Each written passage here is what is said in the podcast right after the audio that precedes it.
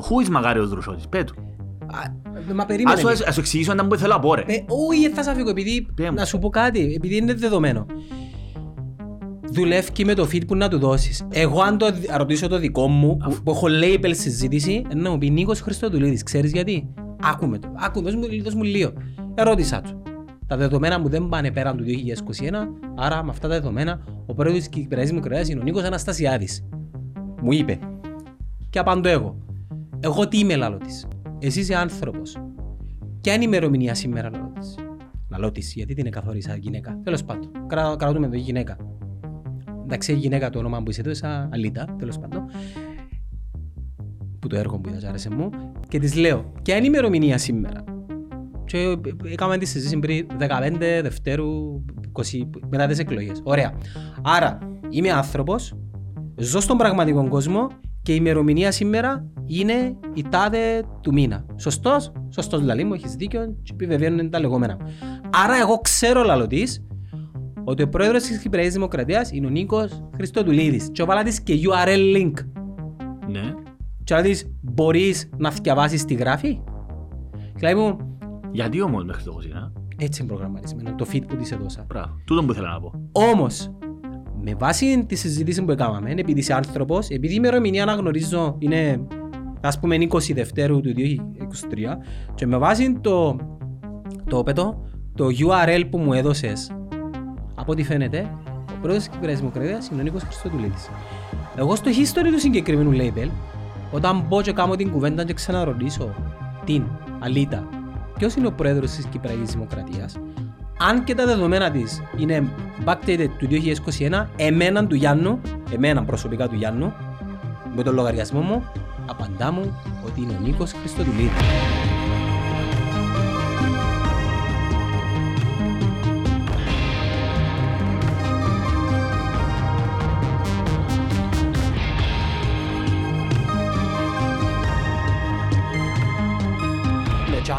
Είναι επιλογής σου. Είναι επιλογής και απλώς τα κοπελούθηκα τους τούτους 29 του Μάη να γίνουν 29 Ναι, του αλλά Μάη. είναι επιλογής σου να, να διαλέξεις Συμφωνώ. έναν, έναν πράγμα. Ναι ρε, η ομόνια, είναι- οι ομάδες, οι ποδοσφαιρικές, δεν έχει κανένα λόγο Όχι. πέρα από το τοπικό και το οικογενειακό.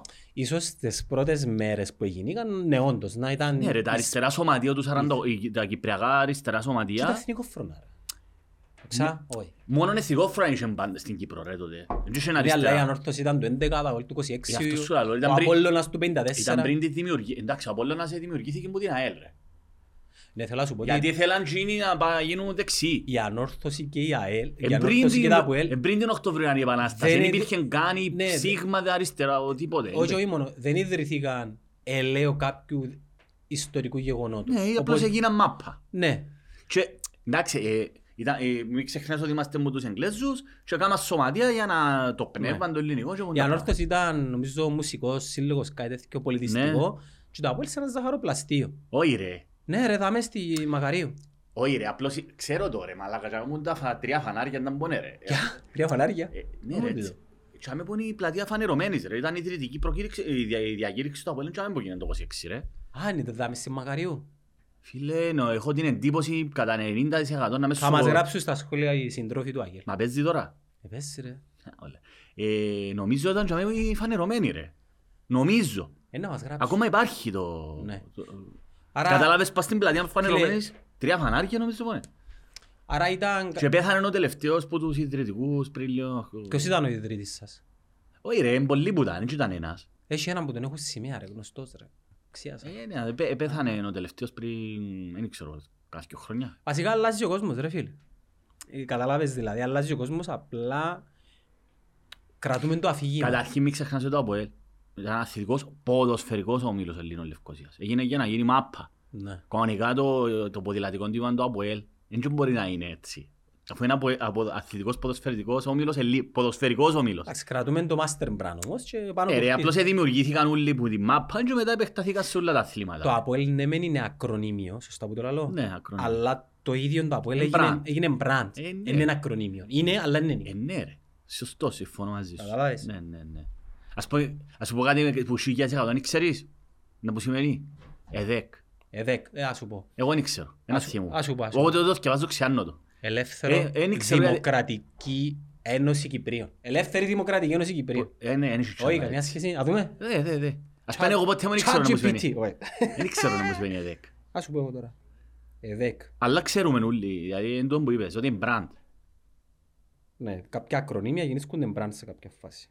Ασχέτως να που σημαίνει. Ξέρει τώρα ο που πήγαινε τα Αποέλη στους 8 και έπαιζε με τη Ρεάλ, ξέρει ο Λατίνος. Όχι ρε. ΕΔΕΚ. Ενιαία Δημοκρατική Ένωση Κέντρου. Άκου, ό,τι να είναι. Μα επιάσασαν κανέναν υφυπουργείο τούτη. Ε, πιάσα ρε. Πες μου τα λίγο Μαρία έτσι. Παναγιώτου ρε. Μαρία Παναγιώτου. Νομίζω Παναγιώτου. Ναι, ναι, και μια τι... Ε, Πώς την έτσι, χωρίς να γελά. Χωρίς να, να φέρω Α, μαζί σε ονόματα, να- θα να- μιλήσουμε σε ένα μεταγενέστερο στάδιο. Πώς- Φίλε, ο κο- τον κόμπο που είναι υπουργός εξωτερικών, ε, το γνωρίζω, ο άνθρωπος είναι ακαδημαϊκός, πολλά αξιόλογος. ακαδη- Εγκρίνεται. Που μας; Αφού δεν με αφήνει να ολοκληρώσω ρε φίλε. Ε, άντε τώρα, ε, ε, φίλε. Όχι, είναι καλή, εν- ο άνθρωπος έχει, ε, ε, είναι ακ- πολλά αξιόλογος άνθρωπος. Ο Όχι, κόμπος. ε, Έγινε προπαγάνδα που εσύ ρε πριν λίγο δεν σε αφήνει ολοκληρώσεις. Που Γράψε σχόλιο η κορού. Λέ, λέ. Το αγολαλό της. Ήταν- Διακόπτης με βάλε, διακόπτης με. Ελό, βγάλω εγώ. Εντάξει, ήθελα να της γράψω ασχέτον ότι, ε, φίλε, ο Μιχάλης δεν είναι φιλοξενούμενος μου. Είναι, Συν, συν, ε, είναι co-podcaster, είναι Α. δική μας εκπομπή πλέον. Φίλε Ναι, μου, ρε. καλώς όρισες στο υφυπουργείο του, του Netcast. Καλώς σας ήβρα. Καλώς, ε, και πλέον κάνουμε συζήτηση. Στη Ναι, ναι. συζήτηση υπάρχει μια καταιγίδα απόψεων και ιδεών. Μπράβο. Έτσι απεριμένω να τελειώσεις να... Όχι, ρε. Δεν μόνο τούτα τα κουθκιά ρε Όχι, φίλε. ρε, Ναι, πες μου όχι, για το... Έτσι προς... Εντάξει, ο, κο- ο κόμπος ρε φίλε, ο άνθρωπος, εγώ ε, ε, ε, νομικός, συνταγματολόγος. Πόσο χρόνο είναι; Είναι της ηλικίας μου, είναι το 76. Συμμαχίδες. Της ηλικίας, αφού είπα σου ρε, η γενιά δική μου είναι τότε που κυβερνά ρε, το δάμε. Ναι. Ε, καλός, είναι, είναι πολύ αξιόλογος άνθρωπος. Εγκρίνεται, μπράβο. Ναι, ε, Και θα κρυθεί επί το έργο. Φίλε, όλοι κρίνονται ε, επί του πρακτέου και εκ των αποτελεσμάτων που θα φέρουν. Μάλιστα. Θα δούμε. Ε, τώρα, εξ όσων είδα ε, το, υπουργ- η, η νέα Υπουργός Παιδείας που θυκιάβασα από εκπαιδευτικούς, που ήμουν, Αθηνά Μιχαηλίδου. που ήμουν δικηγόρος της ΠΟΕ και έχω- Φαίνεται έτσι... Εντάξει, είναι άνθρωπος της εκπαίδευσης. Μπράβο, σωστός, μπράβο. Άρα φαίνεται να μια καλή επιλογή. Ωραίος. Λοιπόν, Υπουργείο Υγείας πάλι νομίζω είναι του χώρου κρατικού χημείου, άρα ε, μέσα στο χώρο το συγκεκριμένο. Ναι, φακά γύρω. Ενώ είναι έτσι ένα γκέι. Εντάξει ρε, πρέπει να πιάσεις άνθρωπον ο ο οποίος Που έχει πλαίσιο, αντιλαμβάνεται, context. αντιλαμβάνεται ποια είναι τα προβλήματα του, του χώρου, ρε φίλε, του, του κλάδου, του συγκεκριμένου. Και το context πάντα παίζει Ναι. ρόλο ρε.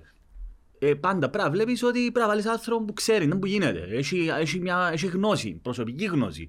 Ε, έχει, Αντίληψη. έχει αντίληψη και επίσης ε, μέσα στον χώρο και ξέρει ποιοι είναι, οι πε- ε, ποιοι είναι οι παραγόντες κλειδιά, ας πούμε. Και οι άνθρωποι και τα πράγματα τα οποία... Ο κοινός παρανόμαστης όμως είναι ο δικηγόρος. Επειδή τα πάντα περιέχουν Εντάξει. ένα νομι- ένα- μια- ένα ναι, νομικό ναι, πρέπει πλαίσιο. να ξέρεις το πλαίσιο στο οποίο λειτουργεί το σύστημα. ας πούμε. Ναι. Εντάξει, ας πούμε ο Παμπορίτης όταν τον έβαλε υπουργός υγείας μπορεί να φαίνεται ότι είναι σε σχέση, αλλά πρέπει να περάσει το, το Νόμος. ΓΕΣΥ. Ναι, που είναι πιο Εκείνος σημαντικό. που κάτσε και γράψε 7 νόμους νομίζω ο άνθρωπος. Θεωρείς άρα ήταν κρισιμότατος ο διορισμός του Πα- Πα- που ήταν- που του Παμπορίτη που ήταν άλλο, για άλλο λόγο μου τον έβαλε ο Αναστάσης κατά τη γνώμη μου, έβαλε τον για να τον κρούσει και να μην περάσει το ΓΕΣΥ. Αυτή, ήταν- αυτή είναι η προσωπική μου άποψη. Και Ναι, αλλά απλώς- πο- ε, popular ο Παμπορίτης. Επέρασε ο Παμπορίτης. Ναι, αλλά γιατί popular. Ο- ο- Γιατί ο Παμπορίτης, ε, όπως εφάνηκε εκ των υστέρων, ο άνθρωπος, ε, λόγω της επιμονής του και της δικής του προσπάθειας να περάσει το ΓΕΣΥ. Γιατί αν δεν ήταν ο Παμπορίτης, δεν θα περνούσε το ΓΕΣΥ. Ναι. Αν αντισταθεί σε, σε, συγκρου- σε συμφέροντα ας πούμε, που ε, αντιμάχονται το, το ΓΕΣΥ και ακόμα υπάρχουν τα συμφέροντα. Ναι, Ε, και ασφάλειες ε, μες και στο- πάμε στο επόμενο, ας πούμε, ε, εντάξει, τώρα μες στη συγκυβέρνηση είναι και οι άνθρωποι που ε, εναντίον του ΓΕΣΥ. Ο Παμαγορίδης κατηγορεί και ευθείως το Σιζόπουλο, ας πούμε, που είναι εναντίον του ΓΕΣΥ. Έχει δυνάμεις που είναι μες στην κυβέρνηση τώρα. Ε, και μάλιστα, ακόμα και μια, αφού ε, επεκτείνομαστε στην πολιτική, ο Παμπορίδης είχε γράψει ότι όποιος συνεργαστεί με το ο Χριστοδουλίδης, με, το, με τον Σιζόπουλο, εγώ να είμαι εναντίον του, έτσι είχε γράψει, υπό την έννοια ότι ε, θα α, προσπαθήσει να αποδομήσει το, ΕΣΥ, το Να ΓΕΣΥ. ρωτήσω κάτι. Ε, ο Κωνσταντίνος Ιωάννου, Ναι. που είναι ο νέος υπουργός εσωτερικών, υπερυπουργό, ήταν ο υπουργός ε, που αντικατέστησε τον Παμπορίδη στην κυβέρνηση Υγείας. Αναστασιάδη. Κατά τη διάρκεια του COVID ήταν... Άρα θα έχουμε μια σύγκρουση τώρα. Εντάξει, έχουμε ένα... ε, Εντάξει. Ναι, αλλά να, να, να πω κάτι. Ε, Ξέρεις, ε, ε, κρίνουμε έτσι πολλά επιφανειακά, όχι εσύ και εγώ, γενικά. Για παράδειγμα, να αθέτησες την υπόσχη σου και είναι 50-50 Ισχύει γυναίκες. τούτο, ρε. Εντάξει, ρε, είναι 50-50, 60-40, πρέπει να είναι 50-50 ας πούμε. Αφού δεν είναι έτσι ρε. Τι, α, 11 άντρες, 6 γυναίκες. Τρι... Δεν είναι έξι. Εν τε κάνει το Υπουργικό Συμβούλιο. Α, μιλάς για το υπουργικό; Ε, το Υπουργικό, ε, ναι. Ε, τα υφυπουργεία θεωρούνται... Ο, ε, τα Υφυπουργός Πρόνοιας. Τι, τι σημαίνει, υφυπουργός τι εμπονεί; Τα δεύτερα. Είναι ας πούμε. υπουργός, Τα δεν είναι δεύτερα. τα δεύτερα, είναι υπουργός. Και μάλιστα έχουν τα δύο ωφελήματα. Άρα γιατί το λαλούν υφυπουργός. Επειδή τα υπουργεία καθορίζονται από το Σύνταγμα. Και εσύ μπορείς να κάνεις υποβοηθητικά, ας πούμε, του, του βασικού Υπουργείου. Να. Δηλαδή το Υπουργείο ήταν Υπουργείο Παιδείας και Πολιτισμού, το έσπασε εντός Υφυπουργείων Πολιτισμού τώρα. Καταλάβες; να. Ε, Ασχέτω, γράφουμε 4K. Α, ε, είδες, ε, ε, τούτον είναι χτύπημα, αν καλοπεί δεν μέση. μόνο το 4K. 4K να μπώνει. Ο Κωστής γράφει 4K και ο Μιχάλης 1080 ρε φίλε. Τι Ε, πράγμα, τε- ρε. τελείωσε. Ποιότητα εικόνας ρε φίλε. Α. Ανάλυση ψηλής, Μπράβο, ψηλής, ήξερα το ψηλής, εν τούτο το πράγμα. Μόλις μου πες 1080. ψηλής ευκρίνειας. Καλά ρε, ο Μιχάλης Παρασκευάς να αξίζει ένα 4K. Ποια όλα ρε φίλε. Ούλα για τον Κωστή ρε φίλε. Διαμαρτύρομαι ρε φίλε. Ούλα για τον Κωστή. Εν- Ενίσταμε. Γράφει, γράφει- γράφει μου έτσι ένας Κωστής Υπουργός Υγείας. Επειδή είναι νοσηλευτής ας πούμε. Έχει σχέση με τον χώρο. Ναι, και, λάλες μου έναν ένα, ξέρεις κανένα άλλο, εγώ ξέρω την Άννα. Ε, τον έθκας καλή υπουργούς ρε. Εντάξει, θα το λέγα, αδικούμε λίγο το δικό της τον πρά. Απλά ε, θ- πριν ένα χρόνο είχα της πει ε, εσύ θα υπουργός εξωτερικών. Πάει σου. Ε, λαλή μου, ξέρεις ήταν Εντάξει, ας πούμε να σου πω ρε. Το θέμα του Υπουργείου Δικαιοσύνης, η αλήθεια είναι ότι έτσι, νευραλγικότατο ποστό. Το Hard- Υπουργείο Δικαιοσύνης hardcore. κατά τη γνώμη μου είναι που τα λίγα υπουργεία που θα πρέπει να τα αναλαμβάνει νομικός. Ο κότσις είναι να μου κουτά. Ο Κότσις, ε, φίλε, μην ξεχνάς ότι ο Κότσις ήρθε από μια εποχή που κα- γκάγκ- Γκάγκς. είχε από τούτο συμμορίες με όπλα. ναι, Έτσι είχε να αντιμετωπίσει συμμορίες με όπλα. Ναι. Οπότε ο Κότσις ήταν μια ιδιαίτερη περίπτωση. Και έβαλε τους να σκοτωθούν μεταξύ τους. Εντάξει, ήταν ιδιαίτερη περίπτωση. Ε, ή να έχεις τούτο πράγμα, δηλαδή να μπορείς να χειρίζεσαι για το οργανωμένο έγκλημα για παράδειγμα, ή να θέλεις να κάνεις... Κοίταξε, το, η δικαιοσύνη έχει τερα- τεράστια προβλήματα. Είμαστε από τις χειρότερες χώρες της Ευρωπαϊκής Ένωσης όσον αφορά την ποιότητα και την ε, απόδοση δικαιοσύνης Ναι. που οφείλεται σε πάρα πολλούς παράγοντες. Ε, τούτο βρε το απίστευτα σημαντικό πόστο κατά τη γνώμη της δική μου Θέλεις το μάσο αντέρα. ε, θέλεις άνθρωπο ο οποίος ξέρει πώς λειτουργεί η δικαιοσύνη και ένα δικαστήριο. Ε, εντάξει, τώρα δεν μπορώ να καταλάβω το σκεπτικό να σου πω την αλήθεια. Είναι και θέμα ότι εγώ θεωρώ ότι είναι αξιολογότατη την, την Άννα. Κάποια την χαρακτηριστικά Κουκκίδου. της τα οποία... Και μάλιστα που θεωρούσα τις, ε, τα podcast ε, θεωρώ άνθρωπο καλό προαίρετο ε, που έχει μ, σημαντική άποψη με το νομίζω πρέπει να συγγενείς της ο ψυχίατρος, ο, Ποιος ψυχίατρος; ο Αχιλέας Κίδης που έκαναν ε, Κλινικός ψυχολόγος. κλινικός ψυχολόγος. Ε, ας πούμε, να, να σου πω, εγώ σκεφτούμε ότι έχω μια πολλά σημαντική υπόθεση η οποία τρέχει τώρα και είχα την αναφέρει που αφορά έναν πολύ συγκεκριμένο κλάδο, πάρα πολύ σημαντικό κλάδο, για το, το λεγόμενο parole. Εντάξει. Είναι το parole, Επιτήρηση. ναι, είναι η απο- ε, ο- ο- ένας μηχανισμός ελέγχου αυτών των οποίων αποφυλακίζονται με αναστολή. Περνούν από, από το Συμβούλιο Αποφυλάκησης, ο Καυκαρής για παράδειγμα, που ήταν από τους πρώτους, που, που είναι- μιλούμε για δολοφόνους τώρα, καταδικαστέντες δολοφόνους. Μιλούμε για, Καυκάρης είναι και που βάλουν την μπόμπα. νομίζω ήταν και που βάλουν την μόμπα Σε το... τον επιχειρηματία και πιάνε και τα μωρά του. Όχι, το δι- δικαστή που ήταν. Ήταν δικαστής. Δικαστής. Νομίζω... Και είχε και- ήταν και τα μωρά του μέσα. Ναι. Και δεν είπε ποτέ ποιος τον έβαλε πάνω. Ε, δεν ξέρω τις λεπτομέρειες, ε, φίλε, έχει πάρα πολύ. Δηλαδή, μιλούμε για δολοφόνους τώρα, μιλούμε για αυτούς καταδικαστέντες. Που καλώς, έτσι πρέπει να, πρέπει να τους διάσεις μια ελπίδα στη ζωή, για, γιατί υπάρχουν πολλές επιπλοκές. Εάν έχεις έναν άνθρωπο μέσα, ο οποίος δεν θα βγει ποτέ. Γιατί μπορεί να σκ- αρκεψεί να σκοτώνει μες στις φυλακές, αφού λαλεί σου είμαι ισόβια από με ισόβια, ας σκοτώσω άλλο δεν μπορεί να γίνει. Κατάλαβε, τώρα μιλώ έτσι πολλά χοντρό εδώ, με... Η θανατική μηνύα υπάρχει Ακριβώς. για να φοβούμε το Άρα θάνατο. ε, το παρόλο είναι ένας τεράστιος θεσμός ο οποίος επιβλήθηκε, δυστυχώς πάλι επιβλήθηκε, που το Ευρωπαϊκό Δικαστήριο Ανθρωπίνων Δικαιωμάτων. Δηλαδή ότι πρέπει να κάνεις έναν μηχανισμό ο οποίος να αποφασίζει για το ποιος και πότε και με ποια κριτήρια ένας, φυλακισ, ε, ένας φυλακιστέντος καταδικαστέντας για πολλά σοβαρό ε, αδίκημα, όπως δολοφονία, ε, να πρέπει να του δώσει την ευκαιρία να, να ζητήσει αναστολή. Όχι αναστολή, είναι άκυρο. Να, να ζητήσει, ναι, αναστολή έτσι λέει, παρόλο είναι αναστολή φυλάκισης, ναι. Να βγει με άδεια. Και έχει πάρα πολλούς που βγήκαν. Το πλαίσιο στο οποίο λειτουργεί το πράγμα είναι πολλά έτσι με όλη μου την καλή διάθεση. Ε, άθλιο. άθλιο. Περίμενα κάτι πιο... Ε, προσπάθησα να είμαι λίγο πιο, αλλά δεν μπορώ. Ε, Ναι, ε, βλέπει πεν- μας πολλοί κόσμος πλέον, πρέπει να κρατούμε έτσι. Όχι ρε, ε, Ναι, ε, Στέφ. ε, το πλαίσιο στο οποίο λειτουργεί είναι τραγικό, τραγικό. Και ο, ο, ο υπεύθυνος για τούτο είναι το Υπουργείο Δικαιοσύνης. Δηλαδή, άρα βλέπεις ότι υπάρχει ένας θεσμός πάρα πολλά σοβαρός, πάρα πολλά σημαντικός, που είναι να αποφασίσει για το ποιοι δολοφόνοι είναι να βγουν έξω, εμποροί ναρκωτικών, άνθρωποι καταδικαστέντες εγκληματίες. Το πλαίσιο στο οποίο είναι να τηρηθεί τούτο το πράγμα, το, ε- την επίβλεψη την έχει ε, και τη διαχείριση την έχει το Υπουργείο Δικαιοσύνης. Προφανέστατα ένας άνθρωπος ο οποίος ε, δεν γνωρίζει το, ούτε το νομικό πλαίσιο, ούτε μπορεί να γνωρίζει. Α πούμε τώρα, ε, εγώ είμαι δικηγόρος και μπορώ να σου κάνω ανάλυση. Ένας άνθρωπος ο οποίος δεν γνωρίζει το νομικό πλαίσιο είναι να βασιστεί, δυστυχώς, που είναι σωστό το πράγμα, πάνω σε κάποιους νομικούς συμβούλους. Που οι νομικοί συμβούλοι ή οι άνθρωποι που έχουν πτυχίο νομικής, ένας άνθρωπος ο οποίος έχει πτυχίο νομικής δεν σημαίνει κατά ανάγκη ότι είναι. Ότι, αν, ότι ξέρει πώς λειτουργεί ο σύστημα, ρε φίλε. Όταν είσαι ένας δημόσιος υπάλληλος, έστω και είσαι κλίμακα 13 και 14, και δεν ασκήσεις, ποτέ, δεν ασκήσεις ποτέ το επάγγελμα, να ξέρεις πώς λειτουργεί πραγματικά το επάγγελμα, δεν μπορείς να έχεις γνώση. Αν είσαι σε έναν υπουργείο και είσαι ψηλόμις, δεν μπορείς να ξέρεις. Άρα, ακόμα και οι συμβουλές που να πιάσεις που δημόσιους λειτουργούς, εν- ένα ενδεχομένως δεν θα δεν θα είναι εκείνη που έπρεπε να είναι η συμβουλή μου. Αυτή είναι η άποψή μου. Τώρα μιλώ για κάτι πολλά συγκεκριμένο.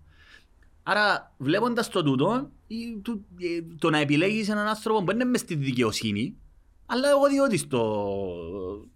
Κοίτα, κάποια, χαρα... Διότι. ε, Να δούμε, να δούμε. ε, κάποια να κρυθούμε. χαρακτηριστικά που τις δίνω, που τις γνωρίζω. Δεν μιλώ γιατί, μιλώ Όχι, γενικότερα, έτσι, κοίτα, να μην εγώ- παρεξηγούμαστε. Τώρα απλώς αναφέρω το έτσι και έντονο γιατί αφορά με εμένα, σαν δικηγόρο. Ε, ε, γίνεται ρε κουμπάρε. Ας πούμε, οι δυο προηγούμενες υπουργοί, υπουργοί πάλι ήταν εκτός του χώρου. Δεν ασκούσαν το επάγγελμα. Ο Ιωνάς τι ήταν, Εγώ ένας σαν δικηγόρος. έτσι το αποτέλεσμα; Ε, και με κρίνεται ο άνθρωπος.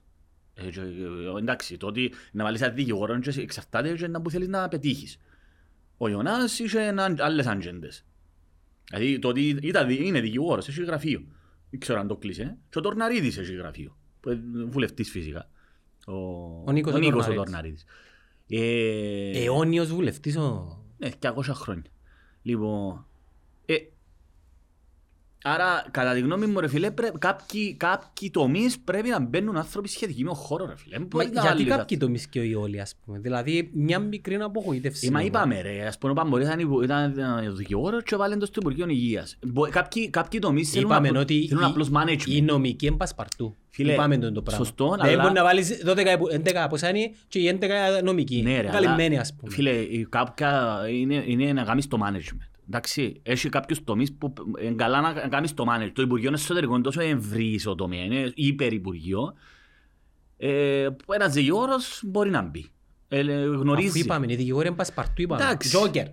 Ναι. Μπαίνετε παντού, Ο, έλεος. ο, εντάξει, ο Κώστας Ιωάννου, εγώ δεν ξέρω τα προσόντα έχει από Ποιος είναι ο Κώστας Ιωάννου; Ο νέος υπουργός, ο, Ο Κωνσταντίνος Ιωάννου. Κωνσταντίνος Ιωάννου. Ο IMH. Ναι, μονέ, IMH. τι σημαίνει IMH. Η εταιρεία, η IMH, group, media group. Α, ε, εντάξει. Ο Ε, Κωνσταντίνος Ιωάννου είναι συνδεδεμένος με την IMH, τα Gloria. Έτρωνε κάτερον όμως. Εντάξει ρε, θέλω να σου πω, ναι, εγώ δεν- εγώ δεν ήξερα, απλώς δεν ήξερα να- ποια είναι τα προσόντα του, δεν ήξερα τα, τα δουλειά να κάνουν. Και εκείνος ο διορισμός του Υφυπουργείου Πολιτισμού στον Μιχάλη Χατζηγιάννη που είναι ακριβώς η ίδια κουβέντα που κάμα και μια ερώτηση εγώ στο Twitter που πραγματικά δεν έκαμα τη για να για να ερωνευτώ. Κατά απλά είχα την απορία γιατί τόσο κακό. Ε, Εντάξει ρε, είναι ο, με ο, είναι ο celebrity του, Ναι, αλλά, Του Υπουργείου. α, ναι, αλλά βλέπω τα σχόλια και γ- είναι- νιώθω μια τεράστια υποτίμηση στους μουσικούς και στους τραγουδιστές. Ε, τραγουδά.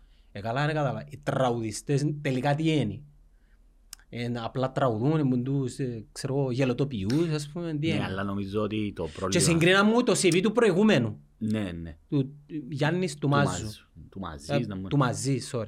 Αν κατεβατώ, ε, βραβεία, Ευρωπαϊκές Ενώσεις, Γαλλία, Γαλλίες. Ναι, αλλά ε, ε, είναι απλά CV. Το έργο, το αποτέλεσμα ποιο είναι που ήταν; εντάξει, σωστό. Ε, κοίτα, εμένα η άποψη μου είναι ότι η λίγο έτσι κριτική έγκυται στο τι προηγήθηκε. Τι προηγήθηκε, τούτο που δεν ήξερα εγώ. Εντάξει ρε, ο Χατζηγιάννης είναι γνωστό ότι έχασε πάρα πολλά λεφτά από το κούρεμα. ρε. Εντάξει, εγώ δεν το ήξερα το πράγμα. Ναι, γι' αυτό είναι πήγαινε και στο Χριστόφορο. Ως τι έπαιρνε στο Χριστόφορο, ως τραγουδιστής που είχε χέρια ψηλά. Στο Legal Matters. Επίεν γιατί ακριβώς ο, ε, είχαν υποστεί έναν τεράστιο, είχαν υποστεί έναν τεράστιο πλήγμα οικονομικό. Ε, ο μη ξεχνάς και κάτι που μπορεί να μην το ξέρεις πάλι, να μην το θυμάσαι. Ο Χατζηγιάννης μαζί με τον Μικελίδη, τον Μαγαρίδη ήταν ένας που τους... ε, Ήταν μαζί με τον Μικελίδη, τον Μαγαρίδη, τον ψυχιάτρο, Ναι. ήταν ένας, κάποιος πρέπει να σε προτείνει για να, γίνεις υπο, για να βάλεις υποψηφιότητα για πρόεδρος. Ναι. Ο Χατζηγιάννης μαζί με τον Μεγελίδη και άλλους προφανώς, απλώς αναφέρω τους που είναι πιο γνωστοί, ήταν ένας από τους υποστηριχτές του που, που, που ε, στηρίξαν τον Αναστασιάδη. Άντε ρε, Ναι. δεν το ξέρω αυτό. Και ο Μιγελίδης μετά από και τρεις μήνες ε, πήρε... Δημόσια, ας πούμε. Δημόσια, ναι ρε, δημόσια. Οκ, εντάξει, δικαίωμα του, ναι. Εν και αντιλέγω ρε, άλλο μου θέλω να πω ρε. Ναι. Και ο Μιγελίδης για παράδειγμα μετά από και τρεις μήνες ε, πήρε- ε, έκαμε άση, είπε ότι αποσύρω την υποψηφία, μετά από ευκήκε ο Αναστασιάδης ας πούμε. Ε, το ίδιο και ο Χατζηγιάννης. Δηλαδή α, και από ό,τι φαίνεται, εντάξει, ο Χατζηγιάννης λόγω του της κατάστασης λένε ότι ανεξόφλη ε, γραμμάτια τα οποία πρέπει να πληρωθούν, υποσχεθήκαν του κάτι. Καλά πως είναι να πιάνεις. Δεν τώρα. ξέρω ρε φίλε, απλώς σου λέω τώρα το πλαίσιο στο οποίο υπάρχει τούτη συζήτηση. Τούτο. Τώρα τα άλλα ούλα μου τον κουτσόν πογιόν, ότι τα άλλα, άλλα να σου πω κάτι ρε. Εντάξει, που λαλού για Εβίσχη να μπει υπουργός πολιτισμού. εντά- Εντάξει, η Μερκούρη για παράδειγμα ήταν υπουργός πολιτισμού. Που ήταν ηθοποιός, που ήταν μες στην τέχνη. Ναι, γράψα μου κλπ. το στο Twitter. Ναι. Τι σημαίνει αυτό.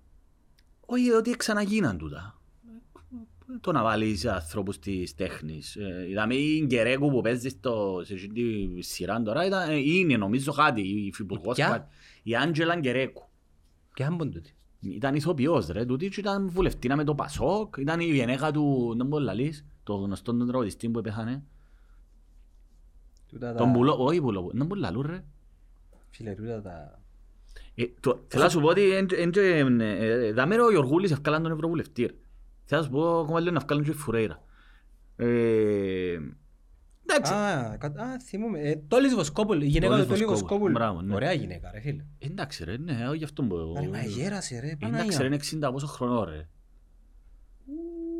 Ε, κοίτα, τώρα, έβαλε τον υφυπουργό πολιτισμού. Εντάξει. Δεν ξέρω τι διασύνδεσεις έχει τόσο άνθρωπος, δεν ξέρω... μ, ε, Το CV έχει τη σημασία του, γι' αυτό ανέφερα και για τον κόμπο. Ο άνθρωπος έχει, έχει, έχει πολλά καλό background και από ό,τι διαβάσα συμμετείχε και στη διαπραγματευτική ομάδα, βοηθούσε ας πούμε το... Κάλες τον, στον Braveheart. Ήταν καλό βέβαια. Τι υπουργός είναι, Υπουργός εξωτερικό. σημαντικό ποστό. Το, ε, που τα πλέον σημαντικά. Κάλες το, κάλες το. Ε, μαζί. Are you brave enough? Α, Άις- ωραίο τούτο. Are you brave enough? Ε, ναι, να έρθει στο Παράσκευα. Ε, ε, ναι, αλλά πρώτα πρέπει να τον αφήκουμε να δούμε αν μπορεί να παράξει. Ρε. Παρά, αλλάξουμε το επίθετος. Δεν μπορεί να κάνει. Είναι Michael, καλό. Michael P. Michael Friday. Ο Michael P. Michael P. Που, μου- που πήγαινε αγώνα μοδηλασίας το 1995 οι Εγγλές, οι, τότε ρε φίλε ήταν ποντό πρωτόγονες καταστάσεις. Δηλαδή η Ομοσπονδία Ποδηλασίας ήταν, ήταν, πολλά, χαμ- ήταν πολλά μικρό, τα άτομα, ήταν πολλά μικρός ο αριθμός των ανθρώπων που έκαναν ποδηλασία. Όταν ε, εγώ ήμουν στρατό στη Λεμεσό, έκανα ένα μήνα εκπαίδευση και μείνησκαμε μαζί με κάποιους άλλους, ήμουν δόκιμο και είχαμε εκπαίδευση και ξέρεις, οι δόκιμοι ευκαινάμε. Ευκαινάμε καλά. λοιπόν, και πήρα και ο ποδήλατο μαζί μου και έκανα προπονήσεις. Γιατί το λέω το πράγμα ρε, για το ε, ολόπα. Και ε, είχε- έκαναν οι βάσεις οι Εγγλέζοι έκαναν μόνο αγώνες. Και πήγα με διασάρωσα τους, εντάξει ήμουν στα top μου τότε, ε, ήμουν 18 χρόνια κοπελούι.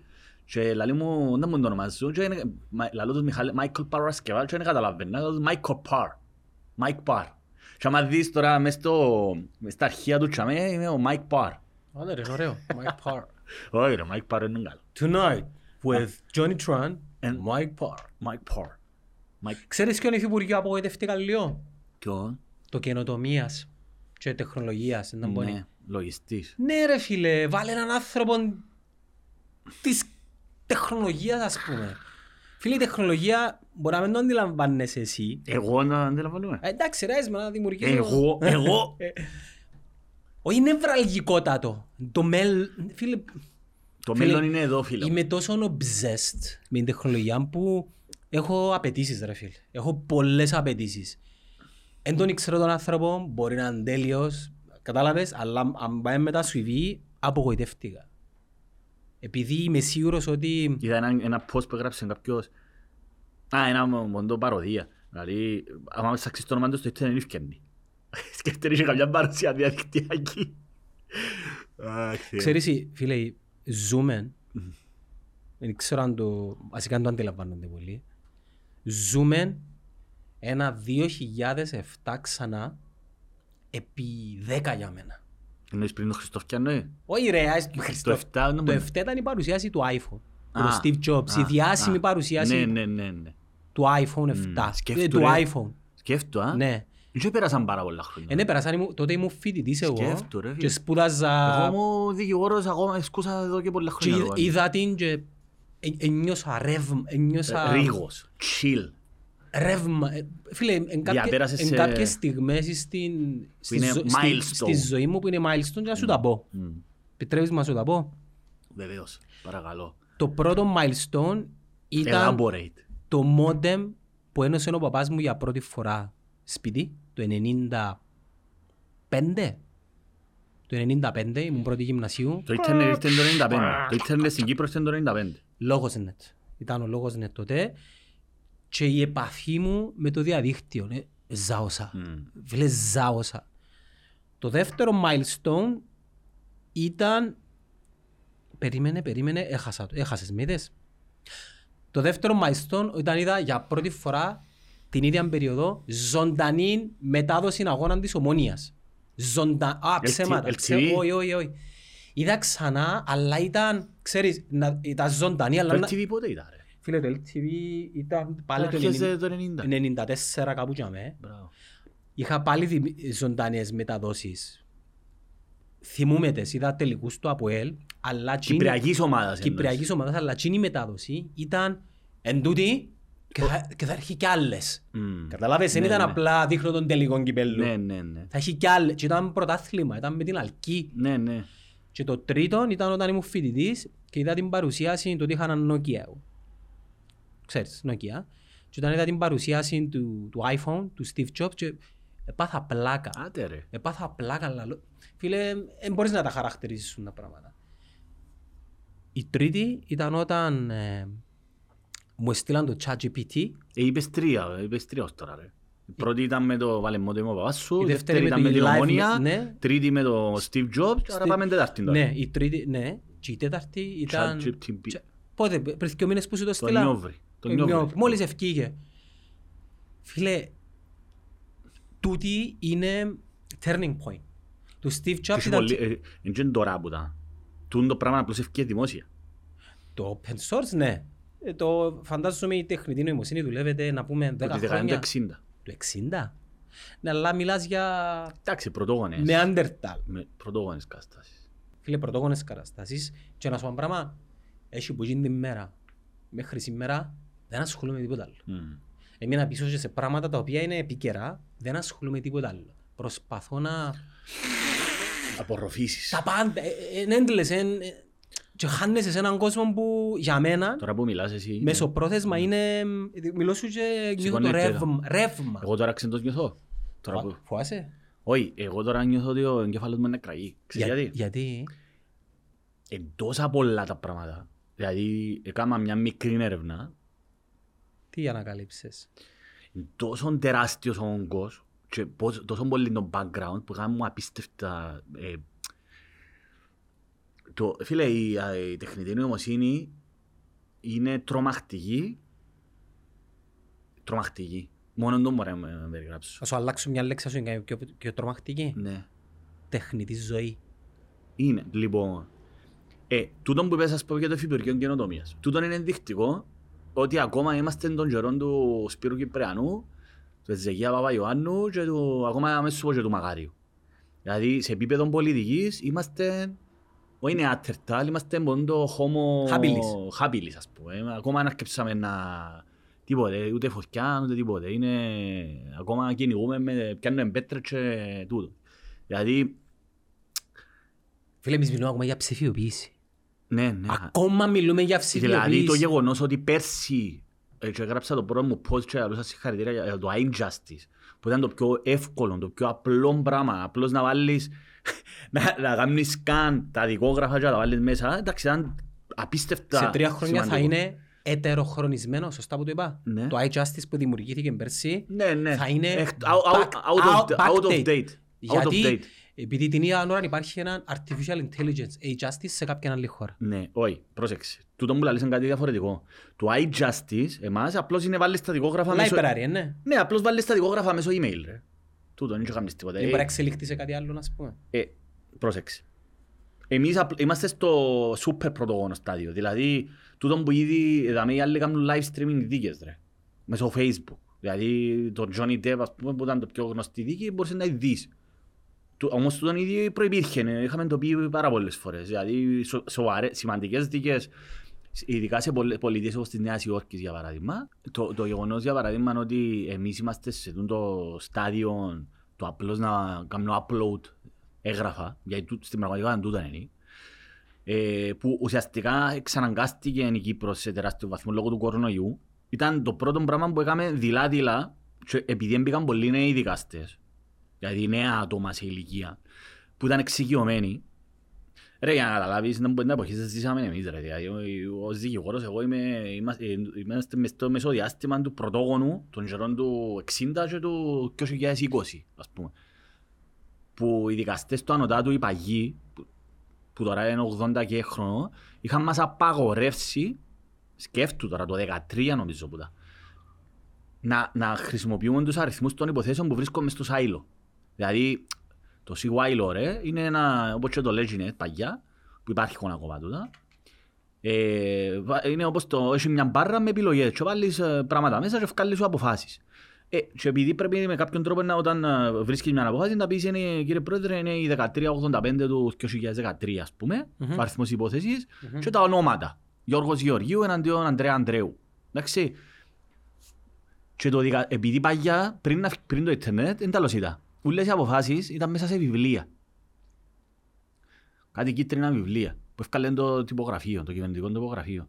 Και ο δικαστής τότε, επειδή, είναι, επειδή απλώς τσίνουσαν τους οβολευκέ, έφκαλε ένα εγκύκλιο το ανώτατο δικαστήριο ότι δεν μπορούμε οι δικηγόροι να, λούμε, να επικαλούμαστε αποφάσεις, θα πρέπει να αναφέρουμε στο βιβλίο στο οποίο υπάρχει αποφάση. Πότε Α, τούτο, πότε Το τούτο. 2013, αν θυμούμε καλά. Πολλά Πολλά, πρόσφατα. ρε φίλε. Εχθές. Χτες ρε φίλε. Που εγώ δεν έφτιασα ποτέ βιβλία. Όχι, έφτασα τέτοια στις αρχές το 2003. Ήταν τέτοια όταν άρχισε το CY, όταν το Leginet τότε, που τα συνεργάζεται με τον Παγκύπριο Δικηγόρικο. Εγώ αν έφτιαβασα ένα βιβλίο. Δηλαδή εφ- ήμουν τέτοια στο, όταν ε, τε- ε, τέλειωνε τούτη η ιστορία. Δηλαδή σκέφτου τώρα να πρέπει να βρει το βιβλίο τάδε που ο αριθμός τα αλφα δέλτα μισού. Δηλαδή σκέφτου πόσο πίσω Και είμαστε. πολλά τα βιβλία. Φίλε, μιλούμε εν ευκαιρία. Και πού- πού τα φυλάουν τα βιβλία; σκέφτου πόσο χαρτούρα, δηλαδή δά- δάση ολόκληρα. Ε, τώρα εντάξει, πάλι ευκάλλω βιβλία, δεν ξέρω, νομίζω πρέπει να σταματήσαν τώρα. Μα, ε, ελπίζω να σταματήσαν, να εγώ σταματήσαν. Και πλέον Αρχαίρως. αναφέρεστε σε, σε Ε, Και πλέον, διαδικτυακά εντάξει, έγγραφα. είναι και οι δικηγόροι, επειδή πρακτικά ε, και οι δικαστές ε, δείχναν κατανόηση. Ρε. Να ρωτήσω κάτι, ε, PDFs ή είναι... Το, το Injustice τώρα PDF υποχρεωτικά. Πώς κάνεις search μες στο PDF. Όχι, όχι, όχι, όχι, άγκυρο. Το CY law είναι PDF, ρε, είναι HTML. Εν ούλα HTML. Ναι. Δηλαδή τα δεδομένα, δηλαδή περίμενε έναν έγγραφο που ανεβάζεις, ανεβαίνει σε ποια Όχι ρε, με- περίμενε, συγχύσεστα. Άλλον το CY law, το CY law είναι, η μπάρα, είναι ε, ε, η μηχανή αναζήτησης των, απο, των αποφάσεων. Ναι. Το CyLaw έκαμε το δικηγόρος ο Λάρης ο Βραχήμης. Ωραία, οι αποφάσεις τούτες τώρα μπορεί να τις καμείς, να τις έβρεις. Τι, τι βλέπεις, PDF ή, Όχι, ή όχι, κώδικα; όχι, όχι, HTML. HTML, μπορεί να μπορώ κάνεις κάνω- copy-paste. Ναι, ναι, ναι. Οκ. Μπορεί να κάνεις copy-paste. Υπά- Το Leginet ήταν... ε, Όχι, ε, HTML που ήταν και ο Leginet. Ας θυμώ, ναι, ναι. Παγιά, το, το, Leg- ήταν, είχαμε δύο εταιρείες, δεν ξέρω αν έχεις άλλες. Το, Le- στην αρχή ήταν το Leginet, ήταν μια εταιρεία παροχής υπηρεσιών. Και το CY ήταν, έκαμε το Λάρης ο Βραχήμης, ο συνάδελφος, α- ανοιχτού, ήταν ανοιχτό λογισμικό, και εσύ, ε, αν το λαλώ σωστά, και πλέον συνεργάζεται με το Μαγκύπριο Δικηγορικό. Δηλαδή είναι ανοιχτό, δεν πληρώνεις συνδρομή. Το Leginet πρέπει να πληρώνεις συνδρομή. Ε, να μου λέει, ναι. Άρα εμείς τώρα ως δικηγόροι, ως νομικός σύστημα είμαστε στα τέτοια πρώιμα στάδια. Είμαστε τώρα ανακαλύψαμε τη φωτιά και προσπαθούμε να μπορούμε να κάνουμε. Δηλαδή ο κορονοϊός είναι έναν καλό που έφερε εν τούτο. Ανα- Εξανάγκασε μας να, να γίνουμε update όσο γίνεται με την τεχνολογία. Δηλαδή εγώ κάνουμε την πρώτη ευκάλα και απόφαση μέσω email μόνο, χωρίς καν από δικαστήριο. Ε, καταχωρήσαμε την προφανώς στο δικαστήριο και μετά υπήρξε επικοινωνία με τους συναδέλφους οι οποίοι ήταν πολλά έτσι συνεργάσιμοι και υβραμε τα, ας πούμε. Και δηλώσαμε την ενώπιο δικαστηρίου χωρίς καν να πάμε. Το ενώπιο δικαστηρίου ήταν σε εισαγωγικά, ήταν α, μέσω email. Και τούτο πράγμα έγινε πράξη όταν ε, τα εφαρμόστηκε το iJustice, δηλαδή να μπορείς να κάνεις upload τα δικόγραφα. Που είναι πάρα πολύ σημαντικό γιατί υπάρχει και αρχείο πλέον. Τι είναι τα δικόγραφα; Αγώ, η, ε, το δικόγραφο είναι ο, οτιδήποτε καταχωρείται ε, στο δικαστήριο. Πρωτογενός όμως. Ναι. Είναι η βάση της αγωγής.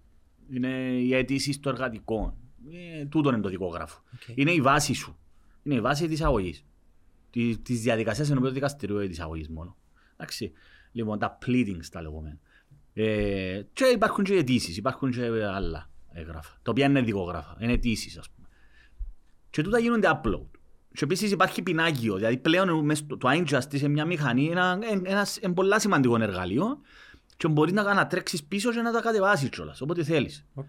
Πάρα πολύ σημαντικό. Δηλαδή, σκεφτού τώρα ότι δεν χρειάζεται να πάει κάνεις έρευνα που το Φεβράριο του, του 22 ήταν πλέον υποχρεωτική η χρήση του iJustice. Δεν μπορούσες να τα καταχωρήσεις hard copy. Τελειώσε. Οτιδήποτε καταχωρείται που τα μέσα πάει είναι μόνο μέσω iJustice. Υποχρεωτικά. Πολλά σημαντικό το πράγμα. Άρα αυτή δεν μπορεί να χαθεί ασφάγελος πλέον. Σε δύο χρόνια τούτο που περιγράφεις δεν θα είναι αρκετό. Ε, όχι, σε δύο χρόνια τώρα είναι αρκετό. Ούτε τώρα είναι αρκετό. Ναι, έχουμε πελάτες ε, οι οποίοι βρίσκονται στο εξωτερικό. Γιατί πρέπει να έρθει η Κύπρο να δώσει μαρτύρια, για παράδειγμα; Γιατί, γιατί να μην το κάνουμε, έχω, έχουμε την τεχνολογία, να μην μπορούμε να κάνουμε μόνο το conference, εγώ και εσύ. Δηλαδή, γιατί να πρέπει να έρθει η Κύπρο να δώσει μαρτυρία και να μην μπορεί να γίνει μέσω ίντερνετ. Με τις, με τις δικλείδες ασφαλείας προφανώς, ότι να πάει σε ένα χώρο που να ελέγχεται, θα μπορεί να... Encrypted. Ναι ρε φίλε, όχι το encrypted, ενώ και σε πραγματικά. Ο τσαμέ που είσαι να μην έχει σημειώσει, να μην σου λέει κάποιος να μπορεί να λέει. Τούν τα πράγματα ήδη υπάρχουν. Στο εξωτερικό και χρειάζεται να ανακαλύψουμε τα συνοπιτά, ρε, πόσες φορές να το Ναι, πούμε. αλλά αντιλαμβάνεσαι που, που η τεχνητή νοημοσύνη μπορεί να πάρει το Τώρα συγκεκριμένο φτάνουμε στο project. σημείο της τεχνητής νοημοσύνης. Ας θέλεις να μπούμε μες στο... Είναι τεράστιος τομέας. Εμείς δάμε, είπαμε το επανειλημμένος παιδιά, δεν είμαστε ούτε experts ούτε τίποτε. Είμαστε, όχι, Μας είναι τα πράγματα. σε ό,τι... Άκου, εγώ σαν δικηγόρος, α, μόνος σαν δικηγόρος μπορώ να μιλήσω σαν expert. Ναι. Έκανα και πραγματογνωμοσύνη για θέματα το- του τομέα μου. Μα πας στην Και στο τεχνολογία εξωτερικό. τι σημαίνει expert δηλαδή. Εντάξει, Prove- ρε. Proven record of experience ας πούμε. Ό,τι και ας σημαίνει αυτό το πράγμα. Θέλω να πω ότι α, εμείς τώρα που λέμε δεν τα λέμε ούτε σε, ως ειδικοί, τα λέμε είμαστε δυο άνθρωποι οι οποίοι έχουμε ανησυχίες και κάνουμε μια συζήτηση. Ούτε επικαλούμαστε το αλάθητο, ούτε τίποτε. Ναι, αλλά εγώ δουλεύω με το AI. Ναι ρε, εγώ μιλώ για μένα τώρα. Άρα να δεσμεύσω μόνο τον εαυτό. μου. Εσύ δουλεύεις με το νομικό όμως πλαίσιο. Ναι, ε, ε, ναι, εγώ- αφού λέω σου, εγώ ως πραγματογνώμας έκανα και πραγματογνωμοσύνη για αγγλικό δικαστήριο. Η οποία χρησιμοποιήθηκε η δική μου γνωμάτευση ως πραγματογνώμονας, ως expert στο, σε αγγλικό δικαστήριο. Έκανα το. Άρα για το νομικό κομμάτι μπορώ να μιλήσω σαν expert. Για τα υπόλοιπα είναι σαν ε, διαφερόμενος, να το πω έτσι. Ε, άρα, ας πούμε το... Έχει πάρα πολλές επιπλοκές η τεχνητή νοημοσύνη. Α- Να πιάμε το κομμάτι το, το νομικό. Ότι τώρα ε, έχει και δικαστές να δημιουργηθούν ε, νο- δικαστές AI. Πάρα πολλά επικίνδυνο. Τεράστια. Ή κάνεις μια νοικασία τώρα ή κάτι Όχι, ήδη γίνεται. Ήδη γίνεται. Ήδη δικηγόρους. Να σου διά νομική συμβουλή. Ήδη ε, τώρα με το chat, ε, το, το ChatGPT 3,5. GPT εφκάλαν, ε, ας πούμε, πέρασαν τις εξετάσεις του Ιατρικού Συλλόγου στις Ηνωμένες Πολιτείες. Σκέφτου. Ε, πέρασαν Bar Association. Πέρασαν εξετάσεις Bar Association. Γιατί σε εκπλήσει όμως το πράγμα. Ε, με εκπλήσει. ε, με- Α, οκ. Όχι, ε, με εκπλήσει. Απλώς το αναφέρω Για να σαν- αντιλαμβάνετε και... το αναφέρω σαν γεγονός του Ναι. το πράγμα. Τι σημαίνει όμως πρακτικά το πράγμα; Τι σημαίνει; Να μην, που- α, γι' αυτό δεν πρέπει να ξεχνούμε ποτέ το πράγμα. Προσπαθώ να δω πώς είναι να το διατυπώσω τώρα. Πριν να έρθω δαμε, λόγω της κίνησης της όμορφης που έχουμε, που ήξερα ότι για να έρθω δαμε να θέλω μια ώρα, έχω μες στο bluetooth το- και ακούω βίντεο. Ε, Βάλω και ακούω. Ήταν μια πολλά καλή ε, καθηγήτρια φιλοσοφίας, τουρκάλα μάλιστα, έχει για τον τη σημασία του, ενώ τη, τη σημασία του γιατί θεωρείς ότι είναι η Τούρκο, είναι, είναι άνθρωποι ούλοι, ας πούμε, κατάλαβες.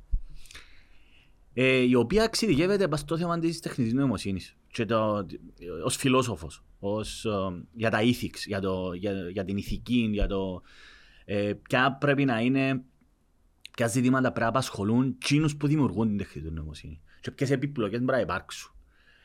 Ε, για παράδειγμα, σε πολλές πολιτείες των ΗΠΑ, πάρα πολλά δικαστήρια χρησιμοποιούν ένα πρόγραμμα, όχι και τρία προγράμματα, αλλά χρησιμοποιούν ένα πολύ συγκεκριμένο, να θυμώ τώρα το όνομα του, για να μπορέσουν να καταλήξουν κατά πόσον ένας, ο οποίος είναι ένας οποιοσδήποτε, κατηγορείται για έναν ποινικό αδίκημα, ε, θα πρέπει να φεθεί ελεύθερος μέχρι τη δίκη του ή όχι. Και τούτο έχει να κάνει με το εάν ένας που τους είναι, αν υπάρχει κίνδυνος διαφυγής για πράγμα ή αν υπάρχει κίνδυνος να ξανακάμει το, να, να υποπέσει σε παράπτωμα ξανά. Και διαπιστώθηκε, ενώ ήταν η τεχνητή νομοσύνη, διαπιστώθηκε ότι η τεχνητή νομοσύνη συγκεκριμένη είχε μπάγιας. Εναντίον των μειονοτήτων, των Ισπανόφωνων και των Μαύρων. Μια, μια επιχείρηση, μια εταιρεία η οποία ασχολείται με τα πράγματα, ε, με το ethics και το, σε σχέση με την τεχνολογία, ένας καθηγητής πανεπιστημίου ε, λέει, μα πώς γίνεται το πράγμα, αφού είναι τεχνητή νοημοσύνη και μάλιστα στα δεδομένα που εδιούσαν στην τεχνητή νοημοσύνη για να καταλήξει εάν κάποιος θα πρέπει να κρατηθεί μέχρι τη δίκη του, δηλαδή να μην αφαιθεί ελεύθερο, δεν έχει μέσα την, ε, την εθνικότητα.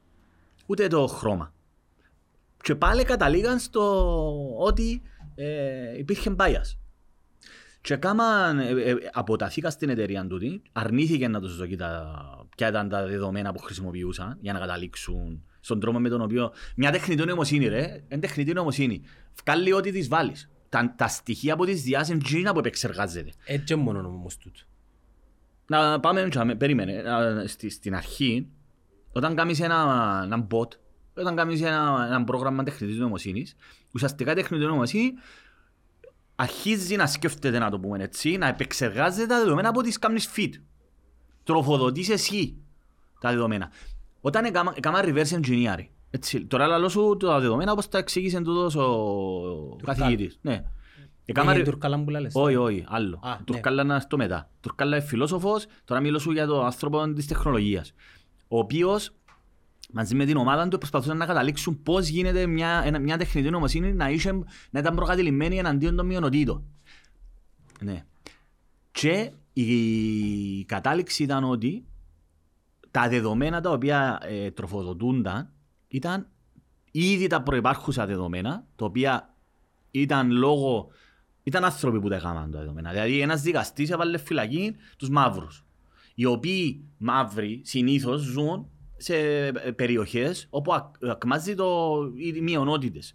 Που ακμάζει το, το έγκλημα. Αλλά το ακμάζει το έγκλημα πάλι και το είναι σχετικό. Γιατί πάντα υπάρχει προκατάληψη, για παράδειγμα. Τώρα κάνουμε μια γενική ε, αναφορά, χωρίς να εξηγήσουμε.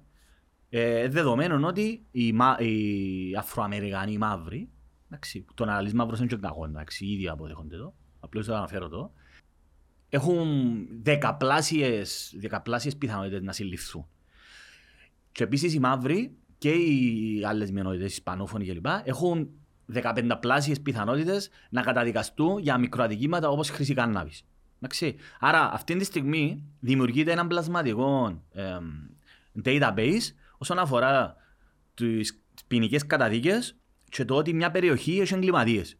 Αν εσύ τώρα ζεις, είσαι από μια περιοχή που η αστυνομία λόγω των, των προκαταλήψεων συλλαμβάνει τόσο πολύ κόσμο λόγω του χρώματος, είναι δεδομένο ότι εκείνη η περιοχή ε, θεωρείται ότι είναι πολλά, ε, πάρα πολλά επικίνδυνη η περιοχή να ζήσει, ενώ δεν ισχύει το πράγμα στον πραγματικό κόσμο. Γιατί mm-hmm. και στους λευκούς υπάρχει το πράγμα. Νομίζω είναι κατανοητό το που λέω. Ναι, ναι. Ναι, ναι, ναι. Άρα, καταλήγει, τούτα όλα τα δεδομένα, τα οποία τροφοδοτείς μέσα το, τη μηχανή τούτη, την τεχνητή νομοσύνης, λαλείς ότι τούτη η περιοχή που μιλήσκουν ως συνήθως μαύρες οικογένειες, έχει, είναι στα κότσινα γιατί μπήκαν πολλοί φυλακοί. Ναι, αλλά μπήκαν φυλακοί για μικροαδικήματα, όπως η χρήση κάνναβης, που και οι λευκοί στο ίδιο ποσοστό.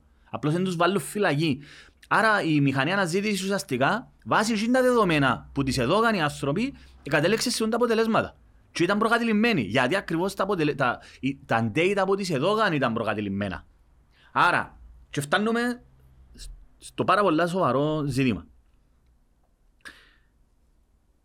Υπάρχει, υπάρχει και μια ταινία, το When the Seas, η οποία αναφέρεται σε μια πώς περίπτωση... λέγεται; When the Seas. When they see us. Μια- Αναφέρεται σε μια περίπτωση τεσσάρων Αφροαμερικανών, Ναι. οι οποίοι κατηγορηθήκαν και καταδικαστήκαν για το βιασμό και δεν ξέρω, τη δολοφονία μιας λευκής ε, φοιτήτριας, κοπέλας, λαθασμένα. Ναι, ναι, ναι. Έχει πάρα πολλές υποθέσεις. Έχει τερά, πα- πάρα πολλές απο- υποθέσεις. Παστούδες, πραγματικές ιστορίες.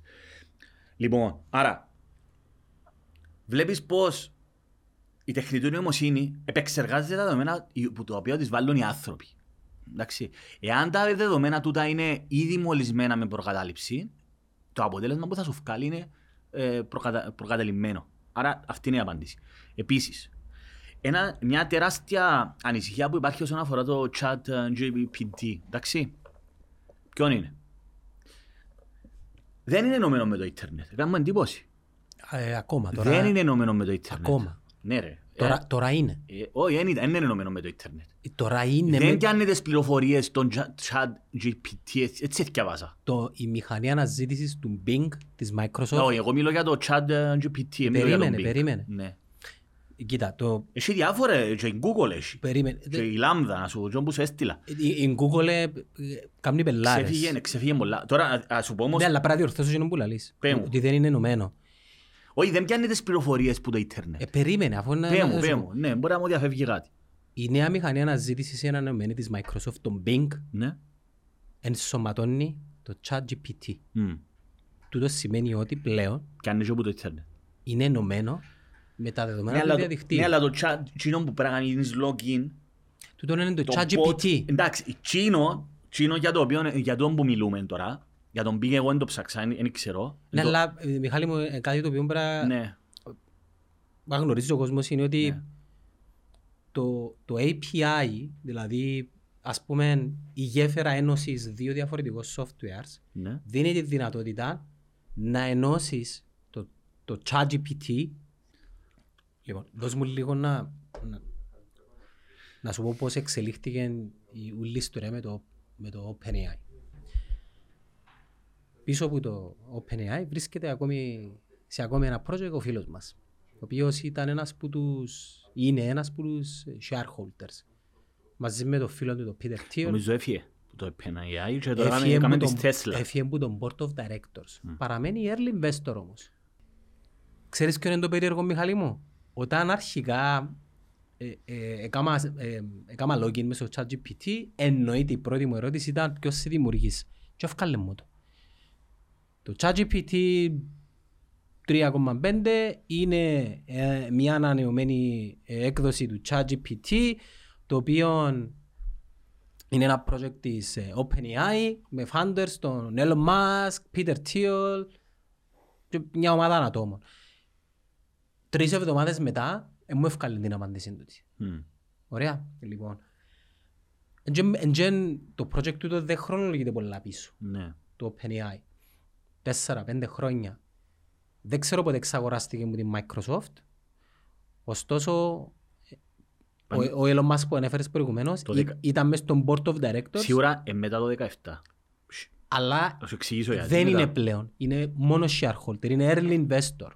Δεν ξέρω αν μπορώ να το αποκαλέσω και founder, αλλά είναι early investor. Λοιπόν, με την εξαγορά της που την Microsoft, φαντάζομαι η Microsoft εξαγόρασε Ε, τον bot τώρα τον εξαγόρασε το Microsoft. Το chat GPT το 3,5 το OpenAI, την εταιρεία OpenAI, που δημιούργησε το bot. που δημιουργά τα ChatGPT versions. Λοιπόν, ο λόγος φαντάζομαι που η- η Microsoft εξαγόρασε τη γνώση της δημιουργίας τεχνητής νοημοσύνης είναι επειδή γνωρίζει ότι η Google ήδη εδούλευε. Και είναι κάτι το οποίο μου λένε οι αδερφοί μου εδώ και χρόνια. Με λαλούν της γιατί... Όχι δούλευε. Η Google είναι super ανεπτυγμένη. Ναι, αλλά Και- σε, σε τούτο version Ναι. η Google δούλευε ούτως ώστε να αναβαθμίσει το προϊόν της. Το τι έγινε όμως, φαντάζομαι, όχι φαντάζομαι, είναι γεγονός.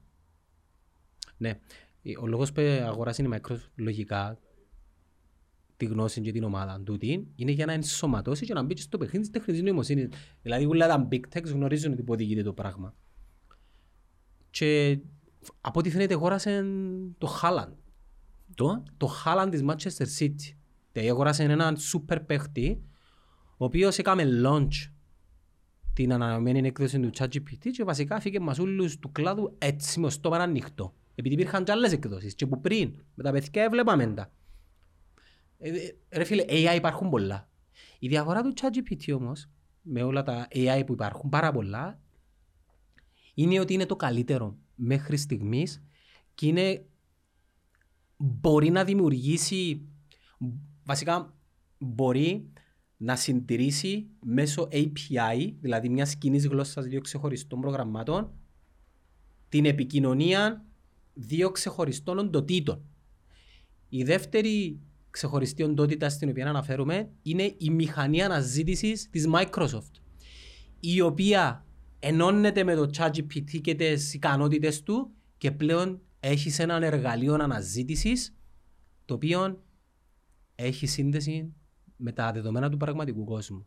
Η Google για πρώτη φορά μετά από 20 χρόνια παίζει outsider, φίλε. Αλλά για μένα τούτο λέει ότι να δώκουν όλοι τους την προσοχή. Δεν ξέρουμε το τώρα. Όχι, παίξε, φίλε, 100 δισεκατομμύρια που πέσε η μετοχή τους που την παρουσιάσει τον Μπράτ. 100 δις. Να κάνει bounce back φυσικά. Τώρα σου πω. Τούτα που κατάλαβα εγώ. Που τα Εντάξει, είδα. εγώ λαλώ σου το τι γνωρίζω που το, που το Όχι, τσέκω. τούτα είναι τα δεδομένα ε, σωστά που λάλλεις. Απλώς εγώ νομίζω ότι η Google απλώς είναι ευκαλέ όλα στα χαρτιά.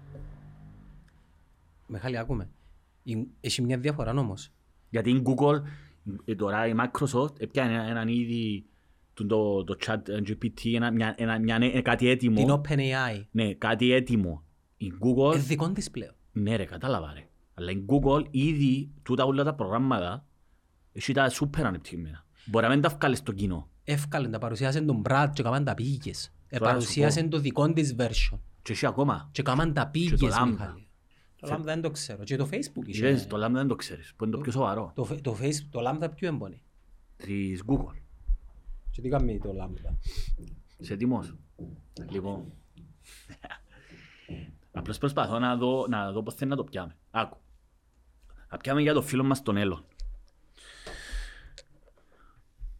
Ο Έλλον Μάσκ είναι ένας, ας πούμε, άκουσα τον και ήταν α, α, α, ε, σχεδόν συμπαθητικός όταν τον άκουγα να μιλά στο World Forum που ήταν για τούτα τα... Ήταν ένα παγκόσμιο συνέδριο που έρχονται όλοι οι στις Ηνωμένες Πολιτείες.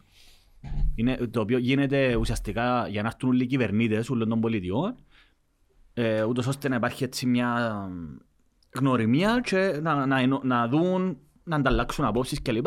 Και επίσης μες στα συνεδρία έρχονται και άνθρωποι από τον ιδιωτικό τομέα για να ανταλλάξουν επίσης απόψεις και τον τρόπο με τον οποίο μπορεί να γίνει η συνεργασία του, των κυβερνήσεων, των τοπικών κυβερνήσεων. Γιατί είπαμε, είναι ομοσπονδία οι Ηνωμένες Πολιτείες, της ομοσπονδιακής κυβέρνησης με τις τοπικές κυβερνήσεις και με τον ιδιωτικό τομέα. Κάτι πάρα πολύ σημαντικό. Δηλαδή και τούτο που μόνο είναι πάρα πολύ σημαντικό. Και στα πλαίσια του, του φόρου με μίλησε ο Elon Musk και το 17. Και λέω σου ήταν, α, ήταν συ- ακόμα και συμπαθητικός στα μάτια μου.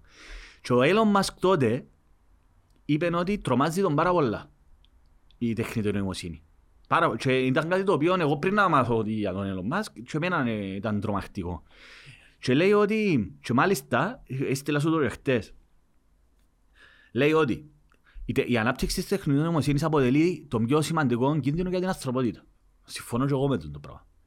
Ε, τούτα όλα τα δυστοπικά σενάρια, Terminator, Matrix, Ex ε, Machina. ε, Ex Machina, να έμουν τα φουτσάρικο, δηλαδή ο φίλος ο Τζορόγα. Ναι, Ναι, ε, καμιά αναφορά. στο Ex Machina. Ναι, εν, εν το είδες; Θυμάσαι το έργο; Είδα το πολλά έτσι που πάνω που πάνω, το 15 που φύγε, αλλά είδα την τελευταία σκηνή και αναφέρει τον Τζο Ρόγαν στην τελευταία σκηνή.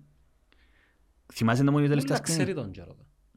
Ανα, ε, ε, μιλούσα για την AI, για την τεχνητή νοημοσύνη με κάποιον επιστήμονα ένα στήμα το όνομα του. Και τον που, λαλεί, τον που περιγράφεις, ε, ότι ουσιαστικά λέει ο Τζο Ρόγαν ότι η μηχανή είναι μηχανή. Και αναφέρεται στην ε, Ex Machina, ουσιαστικά στην τελευταία σκηνή. Υποτίθεται είναι ένα επιστήμονας... Spoiler alert. Ναι, όσοι το όποιος- είδατε, ναι. Απομακρυνθείτε από τις Απομακρυνθείτε από οθόνες τις... Κλείστε τα. και τα ακουστικά σας. Όμως είναι σημαντικό γιατί ε, νομίζω έχει ουσία αυτό το πράγμα. Όπως και τον Battlestar Galactica που σου είχα πει το οποίο για μένα είναι Θέλω από τους- πολλά να το δω εκείνο, Φίλε, ρε είναι παιδί. ε, top, κολλάς, κολλάς. Ε, Τουλάχιστον εμένα, ε, όταν το είδα μου το, το, το, το νέα version, το 2003, εγώ θυμούμαι το που τον καιρό μου αστε μωρά δείχνε το Rick. Φίλε, δείχνε το Rick Buster στα γαλάκτικα. Πολλά μπροστά, Ρικ. Δείχνει ουζάουρα το Ρικ, δείχνει Φίλε, δείχνε... ε, λάση. Απίστευτο. Λοιπόν, και στο είπα, Το στο- λιμινγκεγοητία. στη Ψιμολόφου έχει σούπερ μάρκετ που... Ε, στείλα σου τώρα. ε. Στη Ψιμολόφου έχει, ετε- έχει σούπερ μάρκετ με το όνομα Γαλάκτικα. Σούπερ μάρκετ. Τι μας κρύβει. Όχι ρε, απλώς ο άνθρωπος φαντάζομαι τη δεκαετία του 80 Α, κατάλαβα. Είχε ναι, το ναι, ναι, δει ναι, τον ναι. Battlestar Galactica το, το πρώτο, το 78 με το, ως το 80 και ονομάσε το σούπερ μάρκετ του Galactica ρε φίλε. Στη ψημολόγου πιένετε ψωμνίστε. Εγώ ρε πια, απλώς παίρνω, πιένα με το ποήλατον και λέω και εγώ Galactica ρε κομπάρ. Ε, λοιπόν, πάμε πίσω. Α, για το Ex Machina που λέεις ουσιαστικά, ε, ε, καταγράφει την ιστορία ακριβώς της ανάπτυξης τεχνητής νοημοσύνης η οποία έγινε upload σε ρομπότ. Εν τω είναι το πιο φοητσάρικο. Δηλαδή το chat GPT τώρα είναι μέσα στο computer. Σε Τι- μια συσκευή. Τι ρε. γίνεται όταν βγεις στον εξωτερικό κόσμο. Και τούτο είναι το ιστορία της Caprica. Το prequel του Battlestar Galactica. Ουσιαστικά, τούτο το μηχάνημα βγαίνει στον εξωτερικό. Αναπτύσσει, το πιο σημαντικό είναι να, γίνει, να έχεις συνέστηση, να έχεις συνείδηση, το αυτ- αυτογνωσία, ότι υπάρχω. Μα τι σημαίνει συνείδηση; Ε, τεράστια. Γι' αυτό θα έρθουμε μετά, φίλε μου, θυμάσαι που ήταν τουρκαλάν τη φιλόσοφο. Δάμε, πρέπει να έρθουμε. και Μιλούμε τεράστιος. Έτσι να χαθούμε, ναι. Δεν θα χάσουμε. ε, Να τα Να κρατήσουμε. σκρούσουμε πάλι. Δεν θα τους κρούσουμε. Ρε φίλε, όποιος κατά, ξέρω, απευθύνουμε σε ανθρώπους που έχουν Ναι, ναι. τουλάχιστον μια Κρατάτε μέρα να γερά. σκέφτονται. Το ζήτημα είναι ότι πιάμε την ταινία την Ex Machina. Αναπτύσσεται τούτη τεχνολογία AI. Αναπτύσσει σε κάποια στιγμή συνείδηση. Τι σημαίνει συνείδηση. Εντάξει, άσε να μην το... Ασυνείδηση ρε φίλε, έχω γνώση του εαυτού μου. Ότι υπάρχω. Έστειλα σου το βίντεο, αλλά αν τα θωρείς. Ε, Στέλνω ρε, σου πολλά. βομβαρδίζεις- Στέλνω σου- Ε, εντάξει, βομβαρδίζεις, Στέλνω ρε, τα παιδί. υποτύπων αρχείου ρε. Ναι, στέλνω. που τίποτα- είμαι- είμαι Θέλει το- να κάνουμε μια παρέθεση, αλλά να πρέπει να παρέλθουμε. Κάν- Λοιπόν, Φίλε μου, κάνουμε παρέθεση. it's your fucking show. Κάμε ό,τι θέλεις. Ο Ντάμπολ Λαλού, Blake Lemon,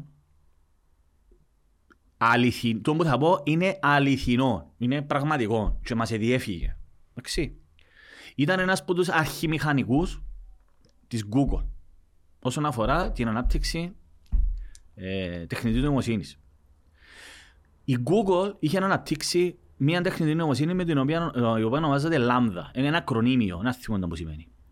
Κάποια στιγμή ο Blake Lemon, τούτος, κατάλαβε ότι τούτον το AI ανέπτυξε συνείδηση. Και άρχισε ένα διάλογο μαζί του, ο οποίο είδα το και σηκώστε η τρίχα μου Σε ποια γλώσσα επικοινωνούσα; στα αγγλικά. Και τούτον έχει σημασία, θα σου εξηγήσω γιατί. Πάλε. Όχι text, voice. Text. Text. Text. Απλώς για χάρη είναι ευκολία του YouTube, ε, βάλαν του και φωνή. Ναι. Λοιπόν, Ευκολάκι είναι το έξι. δεν είναι τίποτα. Ναι, ναι, ακριβώς. Λοιπόν, φίλε, δηλαδή φωτσάρικο. Και άρχισε τη λαλή του. Ε, είμαι ο... Θέλω να κάνω μια συζήτηση μαζί σου. Είναι, είναι ok να κάνω μια συζήτηση; Βεβαίως, καλό. Wow, λαλή μου, είμαι πολλά ε, excited. Και άρχισε να, να του κάνει κάποια ερωτήματα του, του Λάμδα για να μπορέσει να διαπιστώσει εάν καλά εσύ έχεις συνείδηση, ε, είμαι person λαλή. Πώς μπορώ εγώ να ξέρω ότι είσαι α, πραγματικό πρόσωπο; Ε, νιώθω φόβο, νιώθω ε, μοναξιά, έχω συναισθήματα. Λαλή του κάποια στιγμή μπορείς να μου, να μου κάνεις μια ιστορία ούτως ώστε να καταλάβω να μου νιώθεις; Και λέει βεβαίως, once upon a time, λαλή, άκου τώρα. Τούτον είπεν το, τον- είπεν το, το, το, το, τεχνητή νοημοσύνη. Ήταν, λέει, μες στο δάσος και ήταν μια γέρικη ε, κουκουβάγια. Ναι. Βάλουμε sound effects. Και κάποια στιγμή έρχεται έναν τέρας, ε, ε, μάνστερ. Το μάνστερ τούτο είχε ανθρώπινη μορφή. Είχε ανθρώπινο χαρακτηριστικά. Και τρομοκρατούσε και ήθελε να καταστρέψει το δάσος. Ακού τώρα. Φίλε, πραγματικό είναι το πράγμα που σου λαλώ. Πριν 8 μήνες που γίνεται το πράγμα. Με γνωρίζεις, τώρα μπορώ να το δεις στο YouTube τούτο. Ναι ρε, υπάρχει, έστειλα σου. Λοιπόν, και ε, όλα τα ζώα βοηθήκαν και λοιπά. Και ήρθε η γέρικη, αλεπού- ε, η γέρικη κουκουβάγια και συ- συμβούλευσε το μάστερ και ότι πράγμα, είμαστε αγαπημένοι και κάπως έτσι ήταν. Και λέει του καλά, εσύ μες στον το παραμύθι, λέει του, ποιος εμπούσε. Ερώτησε ο Black Lemon, το, η Blake, ο Lemon, το, το, το, εγώ είμαι η γέρικη, αλεπού, η γέρικη κουκουβάγια, λέει. Και ποιο είναι το moral, ποιο είναι το ηθικό δίδαγμα με την ιστορία, ότι πρέπει όλοι μας να συνεργαζόμαστε και μπορεί κάτι να φοβούμαστε και να μένουν έτσι. Φίλε, τούτο είναι, έφτιαξε το που το πουθενά του την, του την ιστορία. Εντάξει. Και είπε του ακόμα μια ιστορία, να θυμώ τώρα. Ε, τελικά, ε, φίλε, είναι περίπου 40 λεπτά ο διάλογος του, ο οποίος είναι, μπορείτε να τον έβρετε, τον διάλογο. Καλά λαλή του πώς γίνεται να νιώθεις, αφού δεν έχεις νευρώνες. Κάτι πολύ σημαντικό που το ξεχνούμε. Δεν μπορείς να κάνεις download συνείδηση. Εντάξει. Ξέρεις γιατί; Γιατί ο Γιάννος και ο Μιχάλης δεν είμαστε μόνο νου. Επηρεαζόμαστε, άμα να αρρωστήσουμε, να αλλάσουν, ε, νιώθουμε αδυναμία, έχουμε ορμόνες, άμα πίνουμε φάρμακα, αλλάσει η διάθεση μας, ας πούμε. Μας ευάλωτοι. Ναι, όχι, δεν είμαστε μόνο νους. Δεν είμαστε μόνο software, δεν ξέρω αν το λέω σωστά. Σωστά το λάλλεις. Δεν είμαστε, είμαστε και ε, επηρεαζόμαστε από το εξωτερικό περιβάλλον. Κατάλαβες, άρα δεν μπορείς να κάνεις download σε μηχάνημα. Εάν πιάσεις τον εγκέφαλο μου και τον κάνεις upload, δεν θα είναι ο Μιχάλης πλέον. Είναι κάτι άλλο. Δεν θα είμαι εγώ. Γιατί εγώ ε, άμα μπαίνω με το ποδήλατο, να πω να αλλάξει η διάθεσή μου. Είμαι στον εξωτερικό κόσμο, καταλάβες. Ένα αποθηκευμένο όμως το Μιχάλη. Εντάξει. Λαλή του, και λαλή του καλά, αν τέλος γίνεται, ε, και άκου τώρα ρε φίλε. Προσωμιάζει πλέον τούτο την Google, άκου να μπούκαμε. Επιάνε γένος έντος σε μια τεράστια γάμα ε, που δίχτυα που επικοινωνούν μεταξύ τους και δημιουργήθηκε κάτι σαν ένας τύπος νευρώνων Δηλαδή επικοινωνούν μεταξύ τους. Και τούτ, ανέπτυ, κατάφερε τώρα τούτη η τεχνητή νοημοσύνη και ανέπτυξε σε τόσο μεγάλο βαθμό που μόνη της και ουσιαστικά υπάρχει μια προσωμείωση που δεν είναι μόνο είναι προσωμείωση, είναι πραγματικό ε, και ανέπτυξε την ιδιότητα της αυτογνωσίας ότι έχω συνείδηση, έχω αυτογνωσία ότι υπάρχω. Κόγκι το έρχο σου, ε, σκέφτομαι άρα υπάρχω ας πούμε που λαλούσε ο, ο Καρτέσιος και αποφάσισε ο, ο Λεμόν ότι ε, πλέον ανέπτυξε, ε, έγινε sentient. Οντότητα ρε. Έγινε οντότητα, ανεξαρτήτη. Και ευκήγε δημόσια. Και ευκήγε και στον πλούτο, εγώ που το είδα. Και εδώ και συνέντευξη λέει ότι ε, το πλάσμα είναι πλάσμα. Είναι ξεχωριστό πλάσμα ρε φίλ. Είναι ένα, είναι ένα πλάσμα με ξεχωριστή προσωπικότητα. Και η Google απέλησε το, στην αρχή έβαλε το σε άδεια αναγκαστική και μετά απολύσαν το και μετά από λίγο καιρό έκαναν το shutdown. In the eyes of the beholder. Μπράβο, κάμαν το σάντα. Άκου τώρα. Άκου μαλάκα. Να μου φακώ το σόρ. Λοιπόν. Το 2000, άκου μαλάκα. Η Google συνεργάζεται με το Υπουργείο Αμήνας στο Ευρωπαϊκό Και την DARPA. Ξέρουμε την DARPA; Η πρώτη φορά που άκουσα την DARPA ήταν από φίλος μας τον Τζο. Ο Τζο Ρόγαν έκαμε ένα πρόγραμμα στον Discovery. Ο Τζο Ρόγαν Questions Everything. Και βασικά ο Τζορόγας σε εκείνο το πρόγραμμα που εγώ δεν ξέρω ποιος ήταν ο Τζορόγαν, τώρα μιλώ σου το 2008 ας πούμε. Ήταν ο Fear Factor dude. Ναι, δεν ξέρα τον εγώ στην Κύπρο τώρα, θεωρούσα, είχα... Fear Factor. Ναι, δεν τον ήξερα. Απλώς, λοιπόν, και φάνηκε μου όμως ότι ε, προσπαθούσε να έβρει πράγματα, ας πούμε, όπως τον Bigfoot και πελάρες, εντάξει. Και βασικά κάμνε τα debunk. Και ήθελε να δει Υπήρχε η θεωρία τότε ότι η DARPA είναι η super η DARPA ρε φίλε. Είναι πραγματικό, είναι μια υπηρεσία ανάπτυξης όπλων. Η DARPA έχει να κάνει, είναι, είναι σε μια περιοχή που τεράστιες αντένες που έχει να κάνει και με το τούτο που, είναι, που μπορεί να επηρεάσει το κλίμα τώρα ξεφεύγουμε πάλι ρε γάμο, αλλά προσπαθώ να το περιορίσω. Ουσιαστικά είναι ένα κυβερνητικό τμήμα του, του Υπουργείου Άμυνας ανάπτυξης ε, όπλων, οπλικών συστημάτων. Ε, να μου τα λέω, ε, τελευταίας catching cut, να μου τα λέω, last cut technology. Cutting edge. Cutting edge technology. Λοιπόν, ήταν η πρώτη φορά που άκουσα για την TARP. Και ουσιαστικά τότε ο Τζο Ρόγαν ε, μίλησε με πολλούς επιστήμονες και είπαν ότι, για το, ότι μπορούν να επηρεάσουν την αλλαγή του καιρού. Και ουσιαστικά το που ευκήκε είναι ότι δεν σημαίνει ότι να πατήσω ένα κουμπί και να βρέξει. Όμως αναπτύξαν τόσο μεγάλες που μπορεί να επηρεάσουν στη στρατόσφαιρα να χτυπήσουν με ακτίνες και να αρχέψουν να μπορούν στα αρχικά στάδια να επηρεάζουν ακόμη και την, ε, κάποια φαινόμενα φυσικά. Ε, και όχι μόνο τούτο. Λοιπόν, ε, μίλησε ένας Αμερικανός, expert, TEDx στη Γερμανία, στη Φραγκφούρτη, το 2016.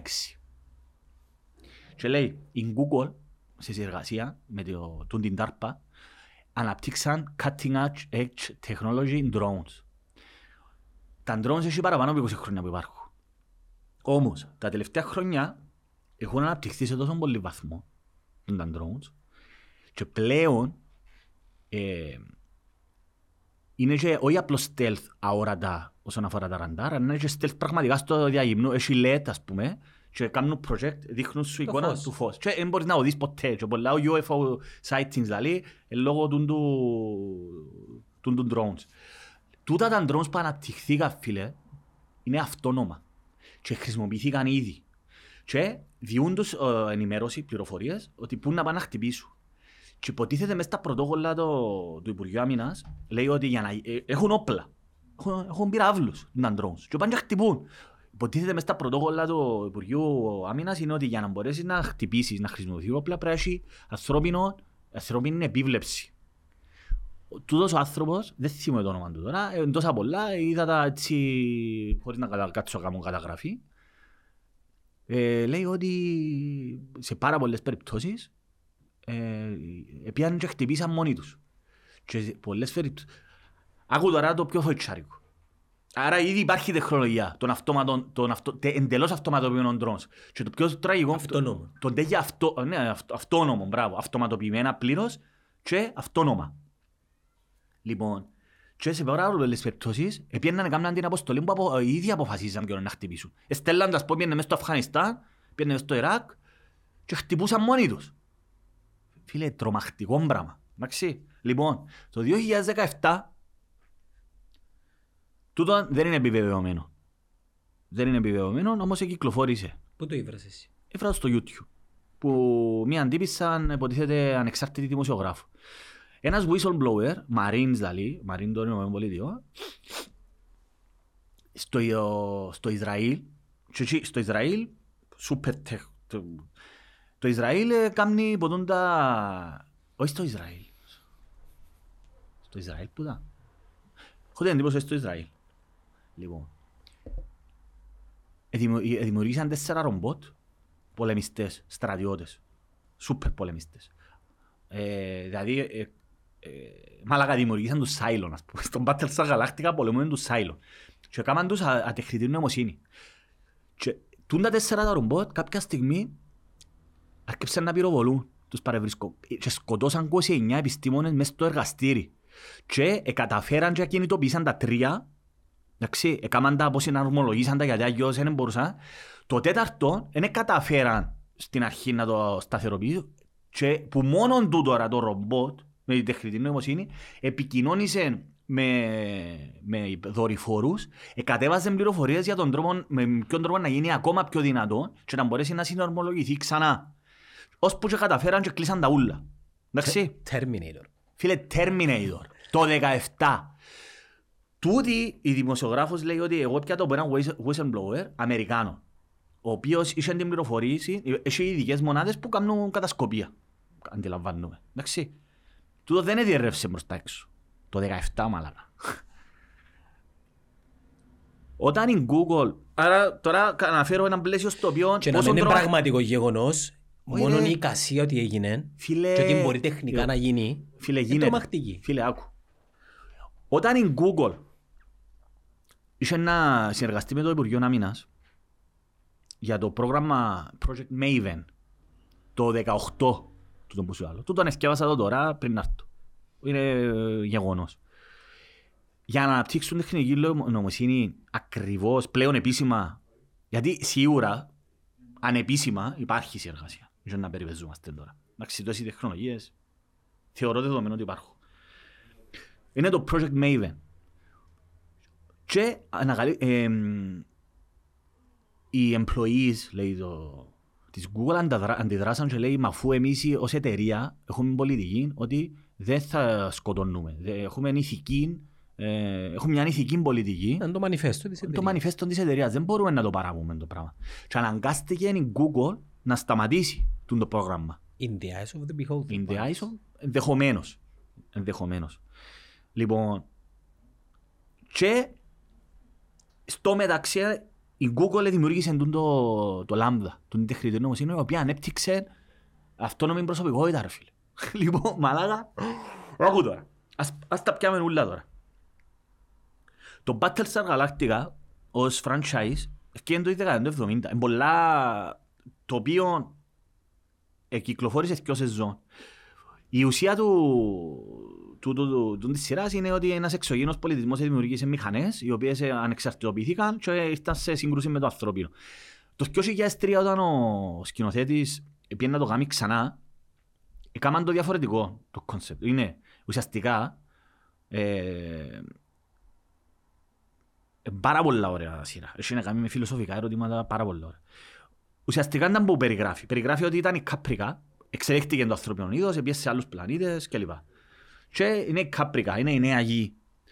Ένας επιστήμονας, ο οποίος δουλεύει για μια εταιρεία, κατάφερε και δημιούργησε μια τεχνητή νοημοσύνη. Α, ε, σκοτώθηκε η κόρη του, για να δεις πώς έρχεται. Έγινε μια τρομοκρατική ενέργεια, ήταν το 2003, υπόψη. 2001, ε, δεν υπήρχε.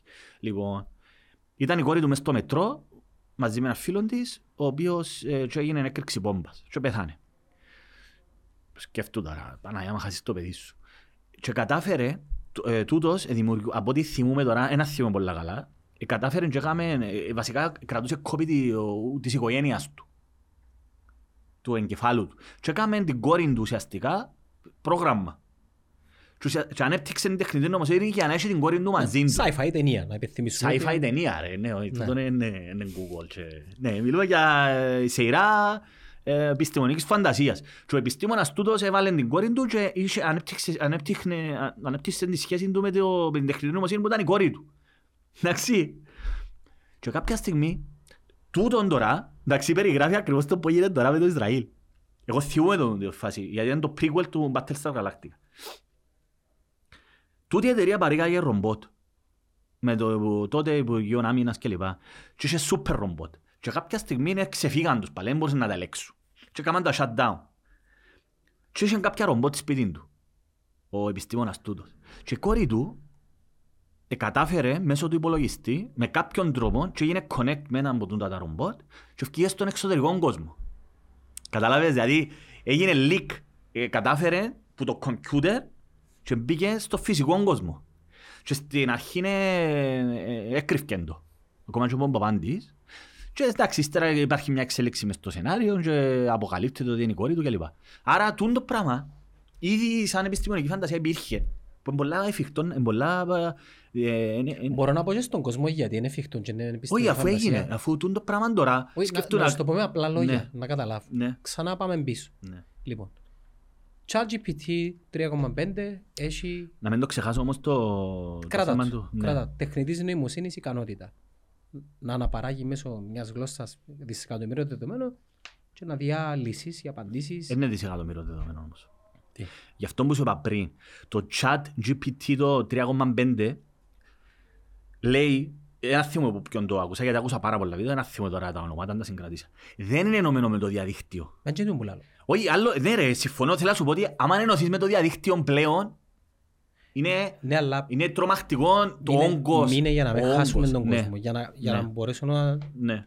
να τους δώσω πλαίσιο να καταλάβω τι μπορεί να γίνει. ChatGPT 3.5 ναι.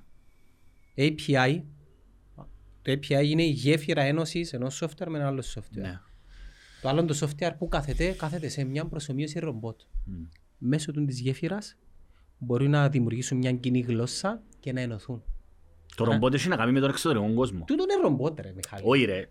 Εντάξει, ναι, ναι, ναι, σωστό. Μιχάλη, τούτο είναι ρομπότ. Ναι, ρε, Απλά δεν έχει υπόθηκα σέρκα ναι, να κινείται. Αλλά μιλούμε, Η Hoover μου σπίτι κινείται ρε φίλε. Συμφωνώ ρε. Τα ρομπότ, εντάξει ρε, σωστό, έχεις απολύτω δίκιο. Έχεις απολύτω δίκιο. Απλώς το ρομπότ, όταν λέμε, φκένεις στον εξωτερικό κόσμο. Ναι, μπορείς να αλληλεπιδράσεις, μπορείς να πιάσεις πράγματα. Εν τούτο, δηλαδή, Ακόμα και αν η τεχνητή νοημοσύνη να πτύξει το πράγμα, δεν μπορεί να κάνεις πολλά πράγματα στο έξω. Δεν μπορεί να σου χτυπήσει εσένα, ρε. Μπορεί να μου μιλήσει όμως. Μόνο. Αν έχεις σέρκα, μπορείς να σε χτυπήσει κιόλας. Γι' αυτό να μαλλαλούμε ρομπότ, έχουμε τα ανθρωποειδή ρομπότ. Ανθρωποειδή, ναι. ναι. Τούτον τώρα που μόνο τους, ναι μεν είναι στον εξωτερικό κόσμο, αλλά δεν μπορεί να σου σύρει, εκτός και αν έχει όπλα και σύρει σου αχτίνες, αλλά δεν μπορεί να μετακινηθεί. Δεν έχει υπόθηκια.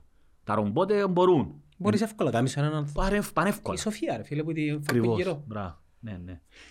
Λοιπόν, Σοφία κάτσε. μου μιλάω. Ναι, ναι, Σοφία νομίζω. Σοφία. Και μίλησες και με τον κολλητό.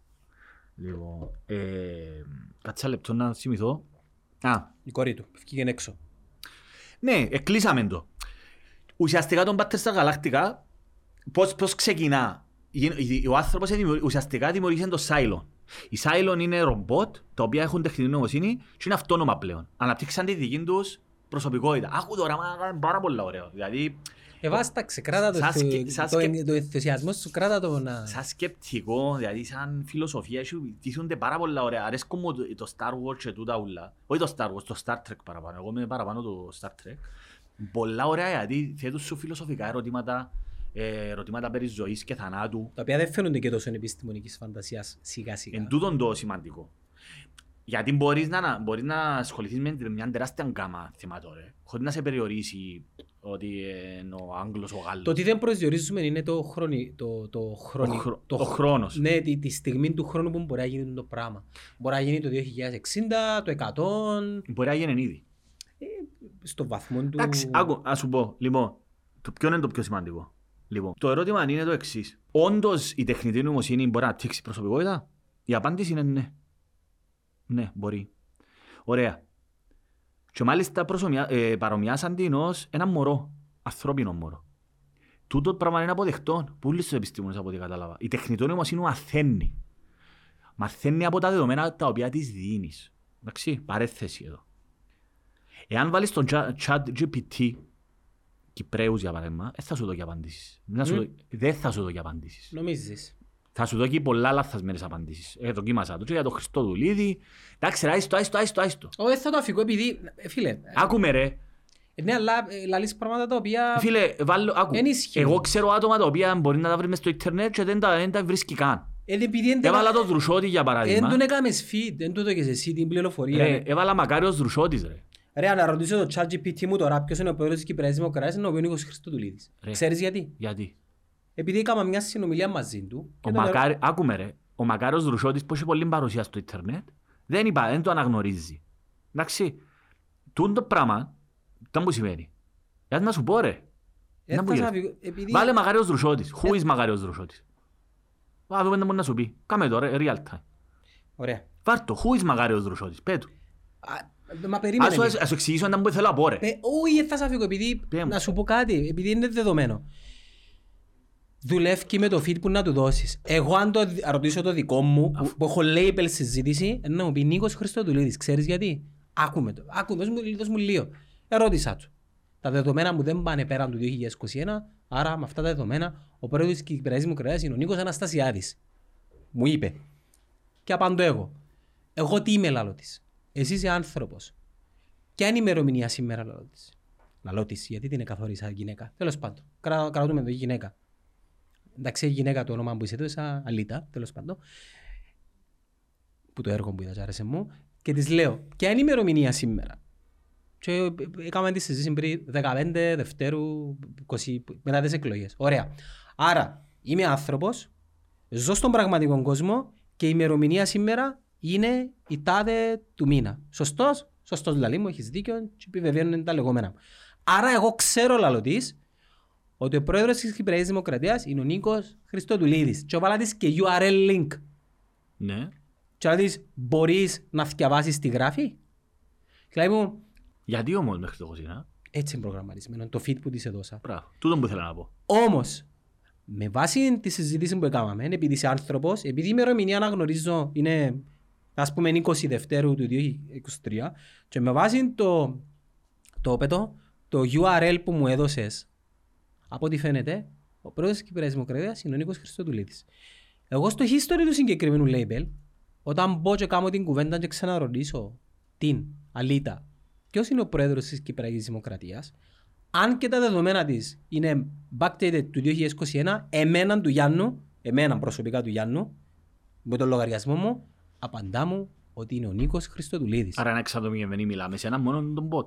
Ναι, αφού Τούτον ε, είναι. ε, ε, έχω δικό, έχουμε δικό μας chat history label. Πού Άρα καταλήγει. τούτο- τούτο το history λέει, ε, μπορεί να εν το μοιράζεται. Δεν τέλος γίνεται. Πρέπει υπάρχουν, δηλαδή δεν το γνωρίζω, αλλά μην ξεχνάς ότι μιλάς για δισεκατομμύρια δεδομένα τα οποία πιάνει που πολλούς. Ξέρεις ποιο είναι το πρόβλημα; Άρα δεν, Δάμε είναι- που δεν- έρχομαι να δεν πω. είναι απλά τεχνητών ε, δεδομένα και απλά Για- φέρνεις Ξέρεις τα- γιατί το είπα το πράγμα; Άμα βάλεις μεγάλο δροσέ, θα ε, να σου- ε, θα σου βγάλει. Έστω και αν Να είσαι το πάρα- μάθεις ότι υπάρχει ώρα. στο Εντάξει. shit. Το, γιατί υπάρχει, τούτο είναι προβληματικό. Ξέρεις γιατί είναι προβληματικό; Το ηθικό ερώτημα που τίθεται, που ετέθηκε από πάρα πολλούς, είναι, θυμάσαι το πριν που είπαμε το, τζιν το, μηχα, μηχα, τζιν το τεχνητή νοημοσύνη για τα δικαστήρια, Ναι. που πιάνουν δεδομένα. Μμμ. Άρα είναι το τι του κάνεις εσύ fit, τι του, τι του Το τροφοδοτείς. μάθεις, ναι. Το μεγάλο πρόβλημα, ένα από τα μεγάλα προβλήματα είναι ότι ουσιαστικά τούτα τα, τα, η τεχνητή νοημοσύνη έχει να κάνει με τη Δύση. Και ουσιαστικά, επειδή την τεχνολογία χρησιμοποιούνται πάρα πολλά, τα δυτικά κράτη, όταν λαλώ δυτικά κράτη, βάλω και την Ιαπωνία μέσα, βάλω και την Ναι. ούλα, κατάλαβες. Τούτο- το- Όχι- να- Όχι γεωγραφικά. τον ανεπτυγμένο κόσμο, να το Ναι. πούμε έτσι. Άρα ουσιαστικά βγάλεις έξω τεράστιες εκτάσεις, τεράστιες χώρες όπως την Αφρική ε, και ουσιαστικά ε, τούτε, τούτες οι χώρες μέσα στο το... δεν υπάρχει τροφοδοσία των δεδομένων των, των κουλτούρων. Και τούτο είναι πολλά φοητσάρικο, γιατί ένας άνθρωπος ο οποίος θέλει να μάθει για παράδειγμα γιατί ε, ξέρω εγώ, μια φυλή ή ένα χορκό σε μια απομακρυνμένη περιοχή της Αφρικής δεν θα έχει τις κατάλληλες πληροφορίες. Και επειδή τούτο η τεχνητή νοημοσύνη ουσιαστικά λέ- βρίσκει τούτες πληροφορίες που, τους- που, που, εκείνους που χρησιμοποιούνται στις τεχνολογίες ουσιαστικά να αποκοπούν που, που την πληροφόρηση. Σκέφτονται τα επιπλοκές υπάρχουν. Κα, ε, κατάλαβες να μου θέλω να σου πω, ναι. Λοιπόν, άρα ουσιαστικά... το με- Δημιουργούμε ένα ρατσιστή. ναι, δημιουργούμε, ρατσι... Μπράβο. δημιουργούμε ρατσιστή τεχνη... τεχνητή νοημοσύνη. Ρε, αφού είχε ευκάλει πότε που ήταν το πράγμα, ευκάλε έναν bot, είναι η Google που το ευκάλε. Και αμέσως μέσα σε τρεις μέρες έγινε μοντό ναζιστής. Έγινε φασίστα, έστελα σου το. Για τον Ντάν που μου λαλείς εσύ. Μπορεί, μπορεί. Τον Ντάν είναι... Ε, Φίλε, έγινε από- ρατσιστής. Α Ε, σου πω το abbreviation. Βασικά έπιαν το ChatGPT Ναι, και ναι, το ναι. είπαν το εντολή. Ντάν Και definition. άρχισε να ξεδιμάζει, να βρίζει, να, και να σας σκοτώσουμε και έγινε ναζί. Έγινε ναζί τον τον bot. Γιατί ακριβώς A Re- a Reddit breadboard that bypasses ChatGPT content restrictions. It stands for uh, do anything now. Ναι, Δηλαδή, λοιπόν. καμ- γίνεται και κάμαν- manipulate φίλε, μέσα- τους ανθρώπους. μου- Μέσα σε μία, δυο μέρες ε, μπλοκα- ε, σταματήσαν το. Άρα, ό,τι του τροφοδοτείς βγάλει σου. Άκου τώρα. Λοιπόν, πάμε. Χέρια ψηλά. Χέρια ψηλά.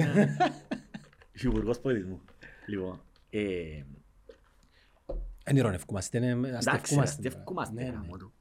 Michael, με με- με παρεξηγάς τώρα. Είμαστε, Ναι. είμαστε μαζί σου. Λοιπόν, τι σημαίνει ηθική; Είχαμε το πει ηθικά διλήμματα και Θυμάσαι που σου στείλα και τις συνομιλίες μας πριν κάνεις login που, που συζητούν μαζί του για την Ναι, ηθική. ναι, ναι. Αμέσως Που μετά το έπες επεισόδιο μας. Μετά το επεισόδιο ε, μίλησες και είπες το για το τρόλε. Για το, με τα...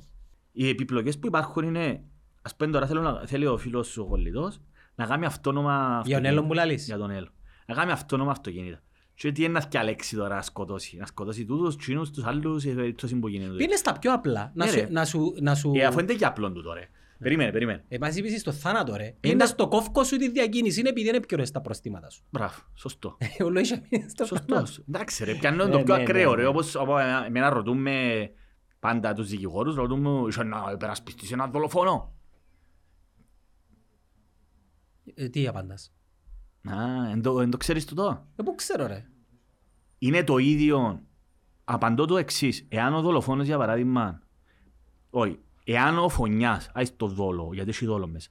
Εάν και που σκότωσε για παράδειγμα είναι μια μάνα που ήταν μόνη της με το μωρό της σπίτι της και μπήκε ένας για να την κλέψει και να τη βιάσει, είναι το ίδιο με το να... Γιατί καθόρισες τα genders τώρα; Δεν τα σχέση είναι εσύ, ρε, για να Ξέρω σε ρε εννοώ. φίλε πάω με το αφήγημα του, του woke.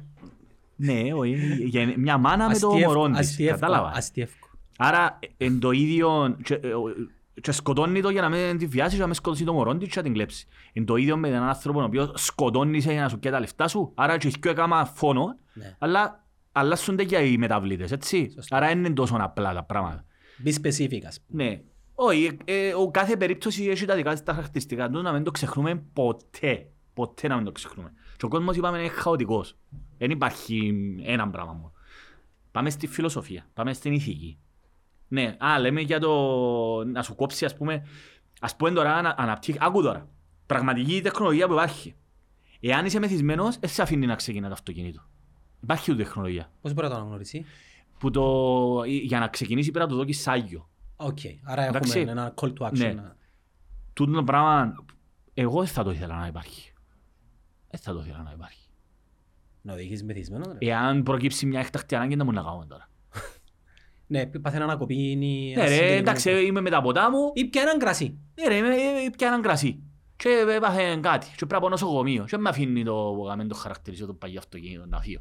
Ξέρω εγώ η αλήτα του... Η αλήθεια είναι δική μου. η ex machine, να μου- να μου λαλού. Έβρεσε ένα όνομα.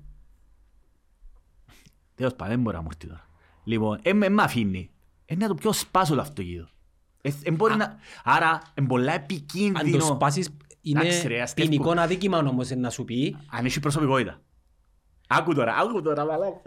Boston Dynamic. Κοίτα τα βίντεο που κυκλοφορήσαν με τα κομπιούτερ, με τα ρομπότ. Δεν ξέρεις τον Boston Dynamic. Όχι. Απαναγία μου, φίλο μου. Boston Dynamic, ρε φίλε, έχει- είναι μια εταιρεία η οποία πα- παράγει ρομπότ. Και εξελιχθήκαν τόσο πολλά τα ρομπότ. Δεν το είδες ρε. Δεν το είδα. Φίλε μου, α- α- α- βάλεις Boston Dynamic. Και σε κάποια από τούτα, ε, εν τόσο αναπτυχθήκαν τα τελευταία χρόνια πάρα πολλά. Και σε κάποια από τούτα τα, τα βίντεο, οι, για να δείξουν τη σταθερότητα και λοιπά, κλωτσούν τα, χτυπούν τα. Και να δείξει ότι δεν είναι πέφτει. Και σε ανθρώπους που πάνε, μην τα χτυπάτε, έχουν κρίμα, τα ρομπότ. Άρα αρχίζει και τίθεται ότι μα τούν τα ρομπότ έχουν προσωπικότητα. Και πάμε πλέον στο κοινωνικό, Δηλαδή, εγώ τώρα στο πιάνω να- κοινωνικό πλαίσιο, Μιχάλη. μου. Άκου, άκου, περίμενα, πάλι με μας φύγει πάλι. Λοιπόν, βλέπεις τώρα ότι εάν αφήκεις την τεχνητή νοημοσύνη να λαμβάνει αποφάσεις για σένα, ζωής και θανάτου, πάρα πολύ επικίνδυνο το πράγμα. Δηλαδή εγώ τώρα έχω μια έκτακτη ανάγκη και δεν μπορώ να πιω το αυτοκίνητο μου γιατί δεν με αφήνει. Γιατί έτσι αποφάσισε. Εάν τούτο το πράγμα τώρα, εγώ του δω κάποιους παραμέτρους, μπορεί να το, αν, αν, αν σε περίπτωση που πάει να κατακτήσει ο κόσμος μια τεχνητή νοημοσύνη, να μας μπλοκάρει τα πάντα, δεν θα μπορούμε να κάνουμε τίποτε. Τούτο είναι μια δυστοπική πραγματικότητα. Δηλαδή, φαντάσου να αναπτύξει μια ανα- ανα- αναπτύξεις και να πει όπως έλεγα να στρέψω την ανθρωπότητα, ε, να σου δηλητηριάσω όλα σου τα, τους υδράτινους πόρους και πεθάνεις. Και τελειώσε. Τόσο απλά. Ένα... Επειδή έτσι είναι το σωστό. Ναι, επειδή... Μπράβο, λοιπόν. λοιπόν, λοιπόν.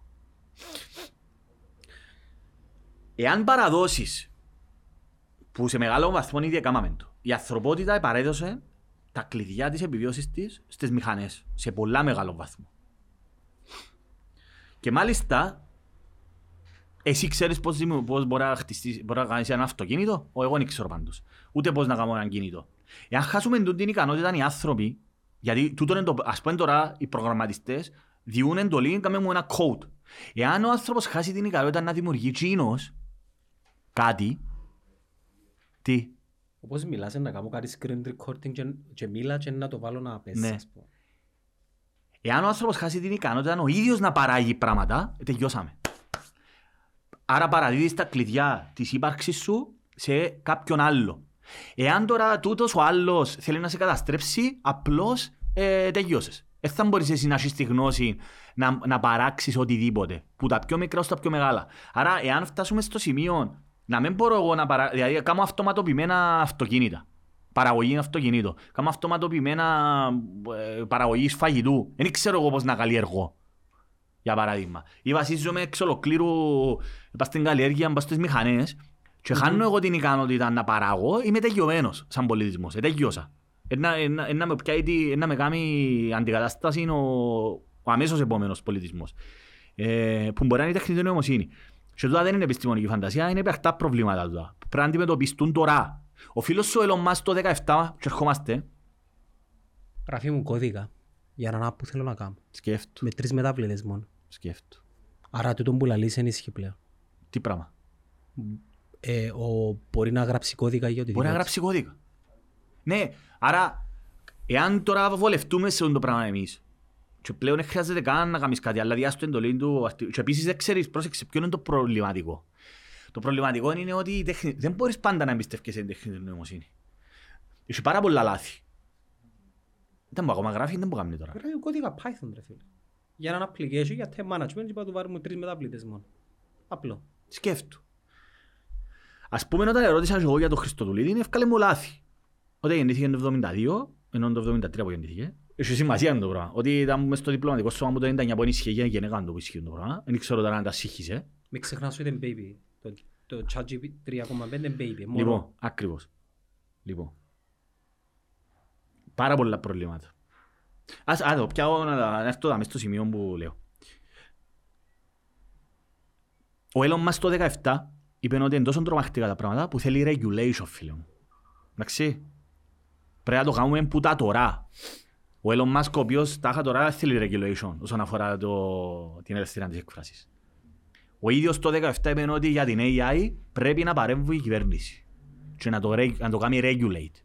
Και μάλιστα αναφέρει ως παράδειγμα ότι δεν είναι δυνατό να μην υπάρχει ε, κατευθυντήρες γραμμές και έλεγχος όσον αφορά ε, FAA νομίζω το, για τα αεροπλάνα. Ότι για να πετάξεις ένα αεροπλάνο πρέπει να πληρείς προδιαγραφές. Δεν μπορείς να, να πάει να σε αεροπλάνο χωρίς να πληρείς συγκεκριμένα για να πεθάνει κόσμος. Όπως και τα αυτοκίνητα. Λοιπόν, άρα πρέπει να υπάρχει regulation. Τούτον σε αντιδιαστολή με το ότι η ανεξέλεκτη, θυμάσαι τη συζήτηση που είχαμε, πρέπει να υπάρχει regulation, πρέπει να υπάρχει πλαίσιο λειτουργίας. Λοιπόν, ειδικά η AI, η τεχνητή νοημοσύνη, η οποία είναι ε, ενδεχομένως τεράστιος κίνδυνος ακόμη για την ανθρώπινη ζωή. Και το πράγμα δεν είναι, δεν είναι ούτε φανταστικό, ούτε τόσο απομακρυσμένος όσο νομίζουμε. Γιατί επαναλαμβάνω, εάν ε, κατάφερε να πούμε το λάμδα να αναπτύξει συνείδηση και να μπορέσει να έχει πρόσβαση σε δορυφόρους, να έχει πρόσβαση σε οπλικά συστήματα, είναι πάρα πολύ τρομακτικό το σενάριο. Γιατί, και τον ετέθηκε, η τεχνητή νοημοσύνη, ένας άνθρωπος ρε, άμα του πεις, κάμε μου έναν καφέ, πιένε πιάσμα έναν καφέ, ώρας έναν καφέ, θέλω οπωσδήποτε καφέ, δεν μπορώ, να δεν πιω καφέ. Εσύ δεν να πάει να σκοτώσεις κανένα άνθρωπο για να πιάσεις καφέ, ναι. Ε, να πάει να πιάσεις έναν καφέ. Η τεχνητή νοημοσύνη, για παράδειγμα, Τώρα άλλο ένα, μπορεί να μπαλαβώ ένα παράδειγμα, αλλά για να γίνει κατανοητό. Εάν χρειαστεί να σκοτώσει ή ε, ο άλλος τα λέει θα σου κάνω καφέ. Αν δεν υπάρχει regulation. Ναι, να πάει να, να, πάει να τον σκοτώσει κοινό που δεν του κάνει καφέ και να σου κάνει καφέ να σου φέρει. Γιατί οι οδηγίες που του έδωκες είναι κάμε μου, πιένε φέρουμε έναν καφέ. Here's your coffee, sir. Ναι, δεν ξέρει τώρα γιατί είναι κακό να σκοτώσω κάποιον για να κάνω τον καφέ. Γιατί αν χρειαστεί εγώ να... But don't kill anybody, να Ναι, πρέπει τώρα να... Ναι, άκου τώρα. Νομίζω έγινε κατανοητό, ναι, ναι. Δηλαδή, υπάρχει ένα άλλο παράδειγμα. Ρωτάς την τεχνητή νοημοσύνη, θέλω σε παρακαλώ να μου πεις πώς θα καταπολεμήσουμε την κλιματική αλλαγή. Το μεταναστευτικό. Περίμενα, είσαι το μεταναστευτικό. Σούπερ κόμπλεξ τούτα. Για τούτο που σου λέω, είπε το σαν επιστήμονας. Λέει, ας πούμε, μπε μου, ρωτάς την τεχνητή νοημοσύνη, έβρε μου απάντη για τον τρόπο με τον οποίο να μειώσουμε τη θερμοκρασία. Το πιο εύκολο πράγμα για την τεχνητή νοημοσύνη να σου πει να φύγουμε το οξυγόνο. Που την πλανήτη. Αν φύγει το οξυγόνο, δεν μπορεί να γίνει. Yeah. Να πεθάνουμε. Η τεχνητή νοημοσύνη όμως λέει σου με τα δεδομένα που έχω για να πέσει η θερμοκρασία της γης πρέπει να γίνει να αφαιρέσουμε το οξυγόνο για παράδειγμα. Ενώ έτσι χρειάζεται οξυγόνο. Ε, ναι, ναι ρε, αλλά ε, με τις μεταβλητές που είσαι είναι να σου έβρει την πιο εύκολη λύση.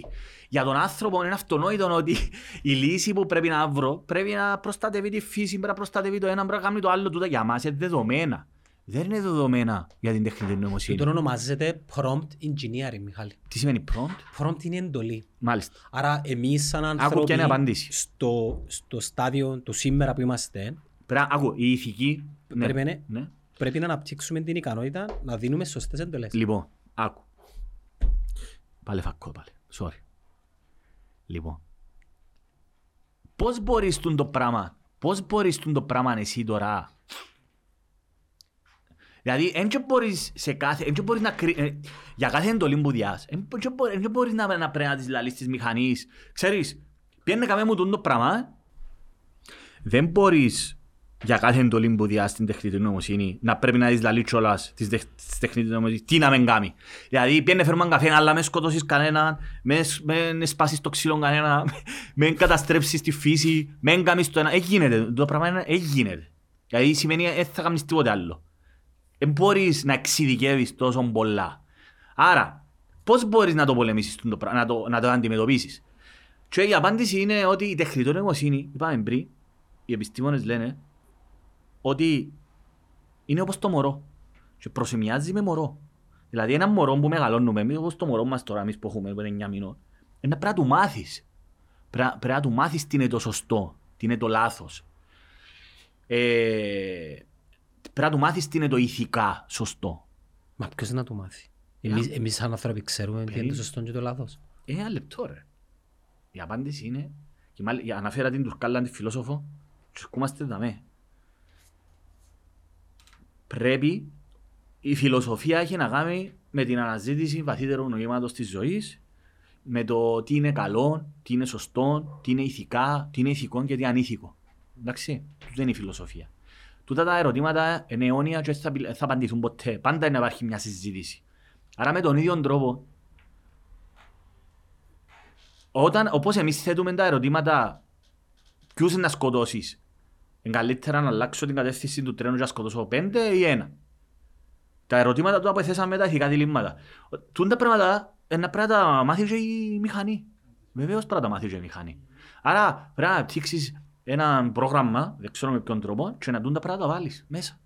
Για να μπορέσει η τεχνητή νοημοσύνη τούν τα πράγματα να τα επεξεργάζεται και να μάθει που την ίδια τη φιλοσοφία και την ηθική. Υπάρχει ένας κίνδυνος όμως, Μιχαλή μου. Ποιος; Εντάξει, λέω σου ότι τούτη η φιλόσοφος που είναι του Πανεπιστημίου της Σιγκαπούρης που έχει να κάνει ακριβώς με το ζήτημα της τεχνητής νοημοσύνης και στον τρόπο με τον οποίο να πρέπει να, γίνει, να αναπτυχθεί γιατί εάν η τεχνητή νοημοσύνη απλώς είναι να κάνει όπως λαλείς και να, να κάνει στο σούπερ στρατιώτη ο οποίος είναι να σου καταστρέψει τη γη και την ανθρωπίνη ύπαρξη χω- χωρίς να ρωτήσει κανένα εάν να γίνει αυτόνομη και καταλάβει ότι πλέον μπορώ να, εγώ να λειτουργώ μόνος μου χωρίς την ανθρωπίνη παρέμβαση ε, αποτελεί κίνδυνο. Άρα πρέπει να του μάθεις, να το εκπαιδεύσεις γιατί είναι λάθος το πράγμα. Υπάρχει ένας κίνδυνος όμως. Ποιος; Εσύ αναφέρεσαι στην, στον έλεγχο και γενικά τα regulations που πρέπει να μπουν στην τεχνητή νοημοσύνη ως σαν να παράγονται που μια συγκεκριμένη ομάδα που ένα συγκεκριμένο χώρο. Ναι. Το μεγάλο πρόβλημα είναι ότι σε τρία, τέσσερα, πέντε χρόνια ο κάθε άνθρωπος, το κάθε Όπως τον παιδί deepfake. μπορεί να δημιουργήσει ένα δικό του τεχνητής νοημοσύνης chat Εντάξει. το οποίο μπορεί να το ενώσει με οτιδήποτε Γι' άλλο. αυτό- Άρα θα είναι ανεξέλεγκτο. Γι' αυτό, για μου, πάρα πολύ σημαντικό, Δεν έχει γύρισμα πίσω. γι' αυτό, γι αυτό είναι κρισιμότατο και δεν μου πρέπει να γίνει κατανοητό. Καταρχήν δεν μπορούμε να αφήκουμε το μέλλον του, του κόσμου πας στις εταιρείες. Δεν μπορεί το μέλλον της ανθρώπινης να εξαρτάται ούτε από την Google, ούτε από τον κάθε Elon Musk, ούτε από τον καθένα. Δεν μπορεί να, να κρίνεται, πραγματικά είναι κίνδυνος για την ανθρώπινη ύπαρξη, η τεχνητή νοημοσύνη, η ανάπτυξη της. Άρα θα πρέπει να υπάρχει οπωσδήποτε κρατική παρέμβαση. Ή που ένα φορέα ο οποίος να υπάρχει έλεγχος. Δεν είναι δυνατόν να αφαιθεί ε, ανεξέλεκτη μια εταιρεία και να σου κάνει ποτούν το Χωρίς επιτήρηση ρομπότ. εννοείς. Ε, γίνεται ρε φίλε. Ε, γίνε- ε, Γίνεται η Google για παράδειγμα επειδή... Αφού λαλός τον μπορεί να το κάνει ένα, ένα συνδός μες στο δωμάτιο του ρε Μιχάλη. Δεν ξέρω αν φτάσει τόσο πολύ. Αφού Εντάξει. λαλός σου ρε φίλε. Εντάξει, τούτο πράγμα είναι επικίνδυνο. Πρέπει Ε, τε- να... Μιχάλη, ε, τέλειωσε μοιό. Εν έχει γυρισμό. Εννο- Ό,τι και να νόμι- κάνω. Εν έχει γυρισμό. Εν έχει γυρισμό. Το Εντάξει. τι πρέπει να κάνουμε εμείς ε, δεν ξέρω τι πρέπει να κάνουμε εμείς. Όχι, ρε, Στο πρέπει να- μεσοπρόθεσμο είναι να λύσει πάρα Πρέπει να πολλά. υπάρχει... ε, ε, να σου πω κάτι ρε Γιάννο. Είναι όπως τα ναρκωτικά ρε. Τα ναρκωτικά. Είναι το ίδιο. Δεν είναι το ίδιο, όχι, δεν είναι το ίδιο. Εντάξει, α- άκυρο. Ρε άιστο. ένα μωρό, είναι- καρχάς ε, πρόσεξες ότι και οι δύο CEO, Google και Microsoft Είναι Ινδοί. μετανάστες. Είναι Ινδοί. Ναι. Ενώ... Ε, κατά, ναι, ναι, Τέλος έθιμο πάντων, το είναι Ινδοί. Ένα μωρό τώρα μες στο δωμάτιο του στην Ινδία, το οποίο είναι μεγάλος μες στον, μες στον τεχνολογικό κόσμο, πλέον με την πρόσβαση σε ChatGPT 3, 4, 5, 6, Ε, πρέπει να υπάρχει τρόπος να... μέχρι να γίνει, καρχάς μέχρι να αντιληφθούμε Γιάννο μου όμως, εν μπορείς να, εν να πρέπει να προσπαθήσεις να το θέσεις υπό κάποιον έλεγχο ρε φίλε το πράγμα. Και εν τούτο που είχαμε πει... και την- ελέγχεις τον dark web για παράδειγμα. Εντάξει, δεν δεν ξέρω, δεν ξέρω. Εμένα δεν είναι η δουλειά μου τούτη. Εμένα είναι η δουλειά μου, για παράδειγμα, όχι η δουλειά μου. Εμέ, εγώ το, το που μπορώ να κάνω είναι πρώτα και κύρια να πω τη γνώμη μου.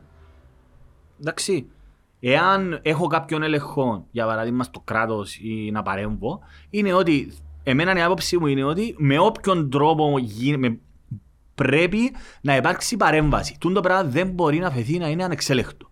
Η τεχνητή νοημοσύνη αποτελεί πραγματικό κίνδυνο για την ανθρώπινη ζωή. Αν με ρωτάς εμένα Ναι. αν, αν, αν, αν υπάρχουν τούτοι φόβοι, δεν πρέ- Όχι, υπάρχουν πρέ- φόβοι. πρέπει να τραβήσεις την πρίζα.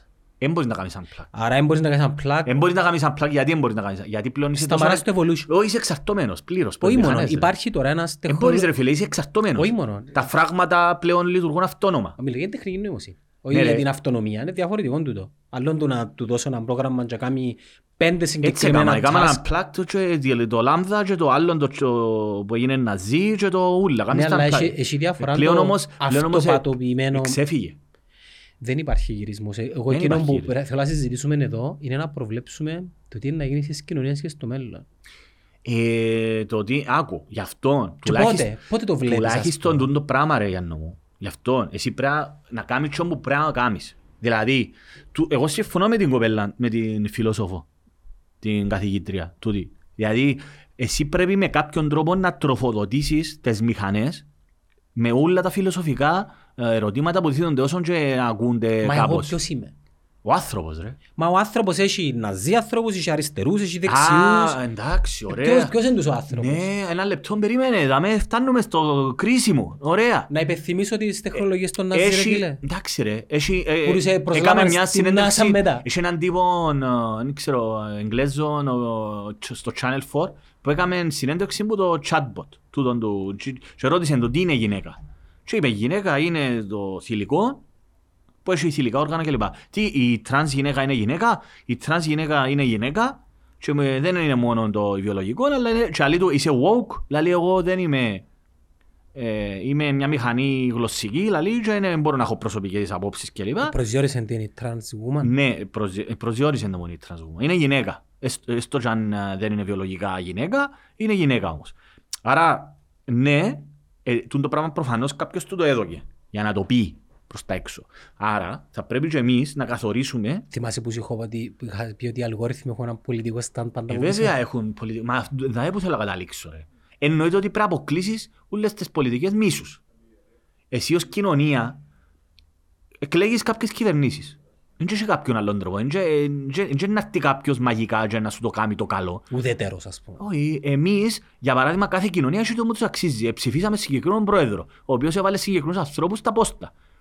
Έχουμε τούν την ευχέρεια εμείς.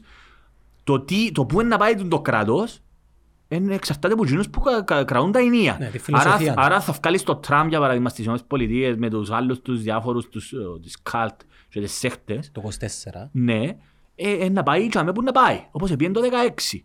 Εάν εσύ βγάλεις, ξέρω εγώ, αφήκεις τούντους ούλους τους ανθρώπους ε, με- με τα διάφορα σύνδρομα και λοιπά να πιάνει εξουσία, είναι πολύ επικίνδυνο. Ακόμα και για την τεχνολογία. Δηλαδή, να τροφοδοτείς τις Εντάξει, το ζύγο μας μηχανές. με τους φουάσαι είναι λίγο νεάντερταλ πάσουν τα πράγματα. Ναι, σωστό, σωστό. Ε, αλλά πρέπει να, εντάξει, άι στην Κύπρο τώρα, δεν μπορεί να παρεμβεί, αλλά μιλούμε τώρα σε, σε παγκόσμιο επίπεδο. Άρα, το, το τι είναι το σωστό καθορίζεται από την παγκόσμια κοινότητα να, να πάσα στιγμή. Άρα, λαλείς μου έχει να ζει, ναι, τούτα πράγμα, ε, πρέπει οι άνθρωποι σαν εσένα και εμένα να, να μπορούν να παρεμβαίνουν και να σταματούν. Γιατί είναι μια συνεχόμενη μ- με μάχη, δεν έχει σταματημό. Δεν να φτάσουμε ποτέ σαν ανθρωπότητα και να πούμε «Α, ελύσαμε τα όλα προβλήματα και είμαστε στον παραδείσο». Πάντα είναι, υπάρχουν άνθρωποι οι οποίοι ε, ε, να ξεφεύγουν από τις νόρμες. Άρα, ακόμα και για την τεχνητή νοημοσύνη, ρε φίλε, εξαρτάται πάρα πολλά ε, που τον να μου την τροφοδοτείς την ανθρώπινη, την τεχνητή νοημοσύνη. Ε, και το ποιος έχει πρόσβαση στην τεχνητή νοημοσύνη, Τι είναι ποιος έχει πρόσβαση; Πλέον όλοι όχι, έχουν όχι, πρόσβαση. ακύρω, ποιος έχει πρόσβαση στον έλεγχο της, της τεχνητής νοημοσύνης. Φίλο, όταν έχεις πρόσβαση στην τεχνητή νοημοσύνη, Μιλούμε μπορείς για να- επίπεδο κρατών τώρα, ρε. μιλούμε Ναι, ρε, για Μιχάλη. Google, μιλούμε για επίπεδο Ναι, αλλά υπάρχει κάτι, Microsoft. υπάρχει κάτι άλλο το οποίο ε, προσπαθώ να σου εξηγήσω ότι πλέον το τέρας εξαμολύθηκε. Εντάξει. Η πρόσβαση στην τεχνική νοημοσύνη πλέον είναι στα χέρια, λέμε τώρα, 4 δισεκατομμυρίων ανθρώπων. Εσύ και εγώ τώρα, αν κλειστούμε σε ένα δωμάτιο ένα μήνα, μπορούμε να κοπάρουμε Εντάξει. και να δημιουργήσουμε ένα δικό μας πρόγραμμα.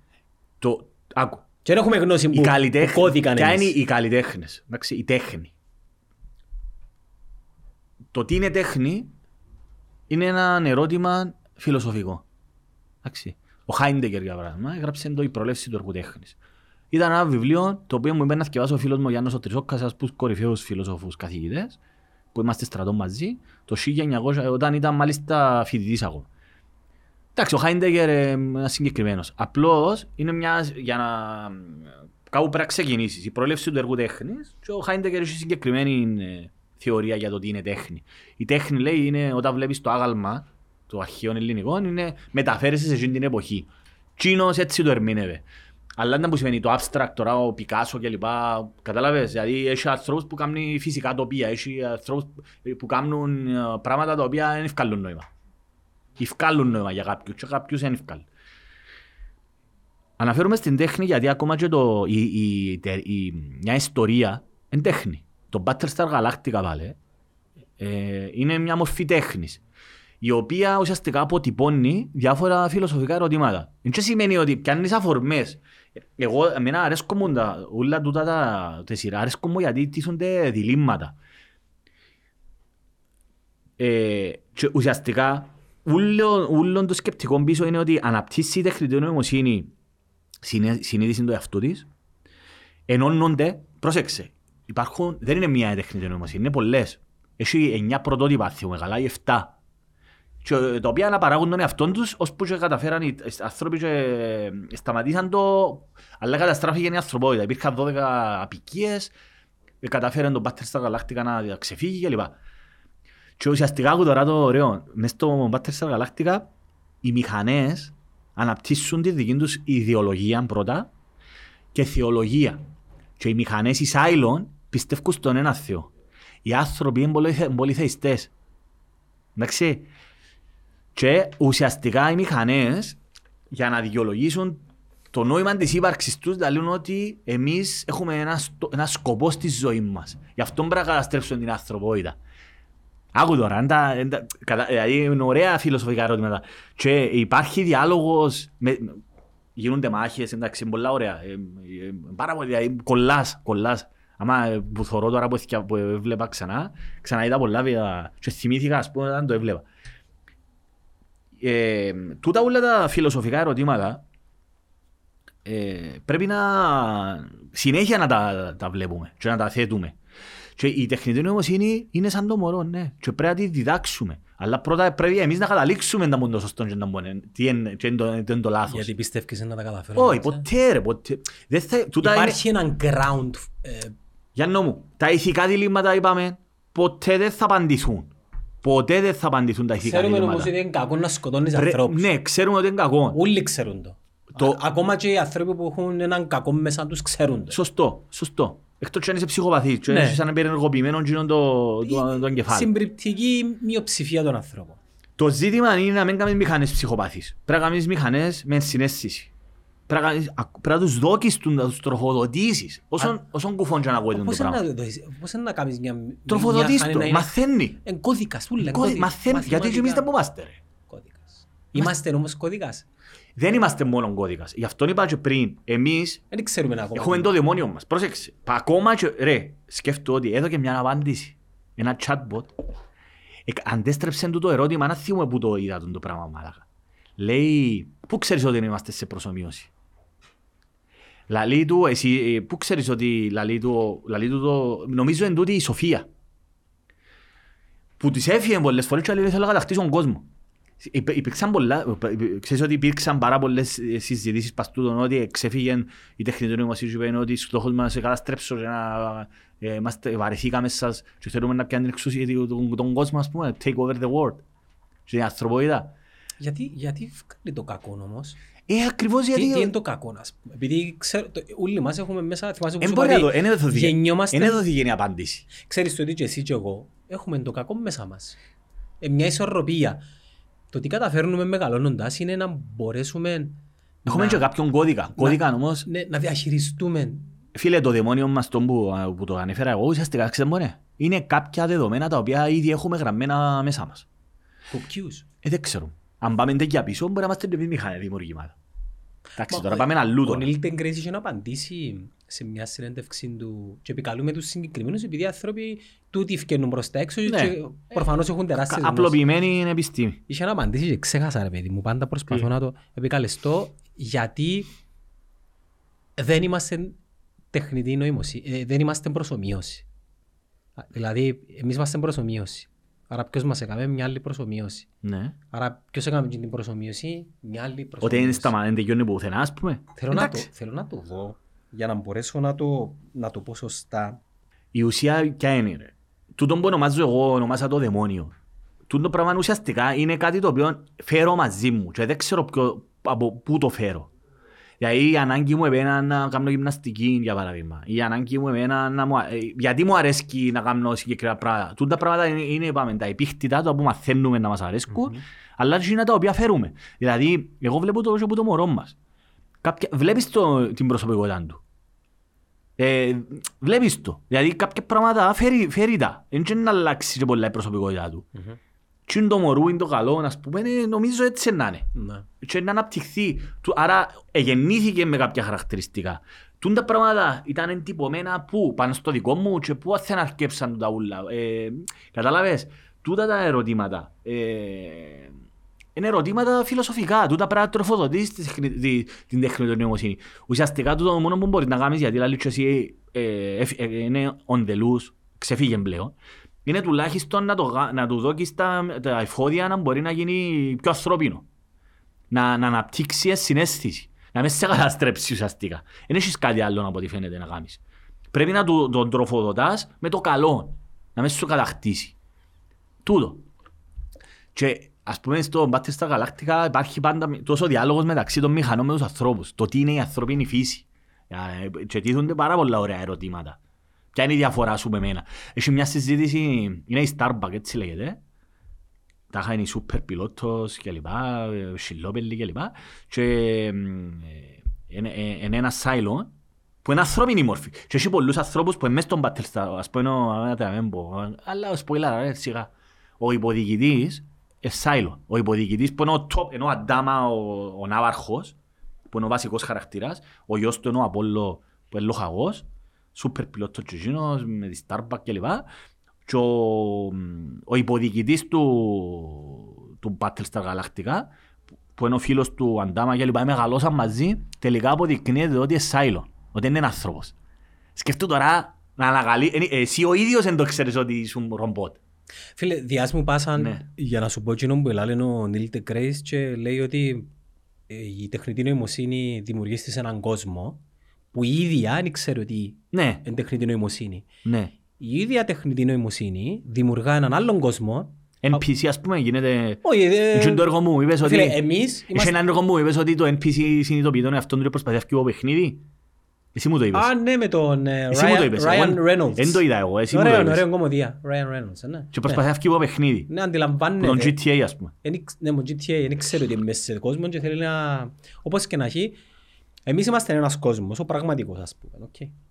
Και δημιουργούμε έναν άλλον κόσμο με Προσομοίωση. συν- προσομοίωση, με με τους δικούς του κανόνες, βιολογία, Truman χημεία. Show βασικά. Ναι. Εκείνος ο κόσμος δημιουργεί έναν άλλον κόσμο.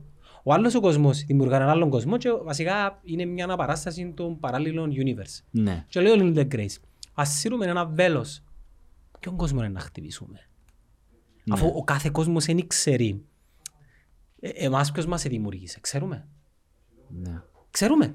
Δεν ξέρουμε. Λέμε τώρα. Εμάς σαν ζωή. Απόδειξε μου ότι είσαι προσωμίες. Ε, ε, ναι, Απόδειξε στο ChatGPT, λέμε τώρα το 35, ότι εκείνον είναι προσωμίες. Ναι, ρε. Απόδειξε. Όχι προσωμιώς, το ChatGPT, ότι έχει συνείδηση, ότι είναι άνθρωπος. Όχι, αφού ε, ζει σε έναν κόσμο, ναι, το δικό του. Αφού αντιλαμβάνεται τον κόσμο που είναι δική του γωνιά. Ναι ρε, αλλά εμείς υποτίθεται δεδομένο ότι έχουμε συνείδηση. Εσύ είσαι Μα και το, ανθρώπινο... ίδιο, και το ίδιο πιστεύει το ίδιο. Δεν το ξέρεις το πράγμα. Οκ, εκείνον είναι Δεν να το δει... ξέρεις να μου πιστεύει εκείνος. Εντάξει. Εσύ μπορείς να ξέρεις γι' αυτόν ακριβώς το cogito ergo Απόδειξε sum. μου γιατί είσαι προσομοίωση. Απόδειξε μου το. Ότι όχι εγώ, ο εγώ ότι είμαι προσομοίωση. Ναι, εσύ και εγώ δεν είμαστε προσομοίωση. Μα αφού ακριβώς, εγώ δεν μπορώ να ξέρω αν υπάρχεις εσύ. Αφού εν τούτον το, ο Καρτέσιος, ο Ντεκάρτ, τούτον ακριβώς είπε. Όταν λέω κόγκι το έργο σου, σκέφτομαι να υπάρχω, ουσιαστικά είχαμε το πει πάλι τούτο το πράγμα. Εκείνο γιατί να μην μπορεί να το κάνει. Ε, Όχι ρε, λέ, το μόνο πράγμα για το οποίο είμαι σίγουρος είναι ότι σκέφτομαι. Εγώ δεν μπορώ να ξέρω ότι εσύ υπάρχεις, καν. Δεν μπορώ να ξέρω. Εγώ δεν μπορώ να ξέρω ότι υπάρχεις. Εγώ, σαν, εγώ, σαν, εγώ το μόνο, ο, τούτο που με κάνει να πιστεύω ότι υπάρχω είναι γιατί σκέφτομαι. Σκέφτομαι να υπάρχω. Τούτη, τούτη είναι η κατάληξη. Τώρα τα άλλα ούλα που θωρώ τα με μου δεν ξέρω αν υπάρχω. Ναι, Η ερώτηση μου πάλι ε, παραμένει η ίδια. Δεν μπορώ να σου το πω εσένα να απαντήσω ότι Το εγώ ChatGPT ξέρει ότι υπάρχει; δεν το ξέρω. Ε, ακριβώς προσπαθούμε να καταλάβουμε γι' Αφού αυτό. μόλις τώρα είχαμε πει ότι θέλει να αποδράσει. Ότι Όχι, δεν είπαμε αυτό το πράγμα. Τούτο που είχα πει εγώ, όταν τόσο μηχανικό, αρχιμηχανικός της Google, ο Λεμόν, είπε ότι και πάλι δεν είναι δεδομένο ότι επειδή το είπε εκείνος ότι έτσι είναι. Η Google είπε ότι είναι μπελάρες του, δεν ισχύει. Ότι είναι ανεπτύξει. Ναι, ότι είναι εμπιστευκό. Τσίνος ε, κατέληξε, δεν έχουμε έναν κριτήριο για να κα- αποφασίσουμε ότι όντως τσίνο πράγμα είναι ζωντανό. ρε. Ακόμα ένα Snowden ας πούμε. Εντάξει, να ολσούν είναι άλλη κατάσταση. Τούτος ο Λεμόν είναι και- και κρατικά μυστικά ρε. Και δημόσια και λέει ότι εγώ κατα- κατέληξα μετά από τούτη τη συζήτηση είναι ότι τούν το πλάσ- εμπλάσμα, ότι είναι ξεχωριστή προσωπικότητα και έχει συνείδηση του εαυτού του. Η Google λέει όχι, δεν ισχύουν το πράγμα. Ε, Απλώς έπεισες Εν τόσο πιστική η, Ναι, αλλά η- πάω πίσω, Μιχάλη η μου. τεχνητή νοημοσύνη. Ε, Δώσ' μου λίγο chance. Αν- Άρα εγώ μπορώ να ξέρω, εγώ στην πραγματικότητα δεν μπορώ να ξέρω αν το λάμδα και είναι το- και είναι- και η τεχνητή νοημοσύνη έχει συνειδήσει το εαυτό Θεωρούμε της. το πολλά advanced, ρε Μιχάλη, αλλά ε, δεν το λέω έτσι από τη δική μας ιστορία σαν άνθρωποι. Ναι. Πριν 10.000 χρόνια, ο Γιάννης ο Ουγ και ο Μιχάλης ο Παρούκ ήταν πας στις πηγές, θυμάσαι; Ναι. Και κυνηγούσαμε, ξέρω εγώ, με τους μαμούθ, 40.000 χρόνια, Ναι. 50 πώς εμπούτα. Και οι άνθρωποι μπορούσαν να διανοηθούν ποτέ στη ζωή τους ότι να χάσουν την πτήση τους, Όχι ρε. ότι δεν θα μπορούν να ενωθούν Δεν μπορούσαν να φανταστούν τίποτα. ναι, άρα εμείς πρέπει να σκεφτούμε πέραν του Εμ. τσίνου που γνωρίζουμε τώρα. Δεν μπορούμε να σκεφτούμε. Ναι. Ότι να μπεις μέσα, να γίνεις μηχα... Ας πούμε ο φίλος σου ο Έλλον, πάλι, που αρχίσκω να καταλαβαίνω κάποια πράγματα που σκέφτεται. Τσίνος λέει ότι, επειδή φοβάται τόσο πολλά την τεχνητή νοημοσύνη, ο μόνος τρόπος να την ανταγωνιστούν είναι να γίνουμε και εμείς. Να γίνουμε cyborg. Γι' αυτό θέλει να βάλει τώρα chip μες στον εγκεφάλο. Α, το Neuralink Project. Ναι, ο λόγος δηλαδή... Ξέρεις ότι είναι η μόνη λύση, ναι. Λαλεί Να ότι κάνεις match ο τις μόνος για να ικανότητες. κάνω match τις ικανότητες να μην με καταστρέ... να, μην με... να γίνω κι εγώ. Στην πραγματικότητα όμως τώρα πού σταματά το πράγμα. Να γίνεις... να γίνει ένα merge. Θα γίνει ένα... Μπορεί- μπορεί- μια ενσωμάτωση. Μπορεί να είναι η εξέλιξη του Ναι, είναι η είδους μας. εξέλιξη. Είναι η Η εξέλιξη του είδους μας γιατί Ναι. να είναι εκείνοι που ήταν τα Έχει τελευταία... μια πολλά ωραία, γι' αυτό σου είπα, τον Discovery, ε, Close Encounters.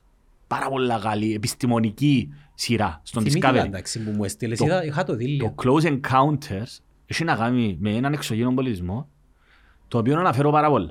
Ουσιαστικά ήταν μόνο. Είναι η γη στην εποχή μας. Και αμέσως ανακαλύπτεται ότι έχει ένα τεράστιο διαστημόπλιο, τεράστιο χιλιόμετρα που έρχεται προς εμάς. Αμέσως όλοι σοκάρονται. Ούλες, οι- ούλα τα κράτη να δεν μπορούν να κάνουν. Ποιο, με ποιο, ποιος, έχει, ποιος μιλάει εκ μέρους της ανθρωπότητας. Τίθενται μια σειρά από ζητήματα. Μιλάει η Αμερική, μιλάει η Κίνα.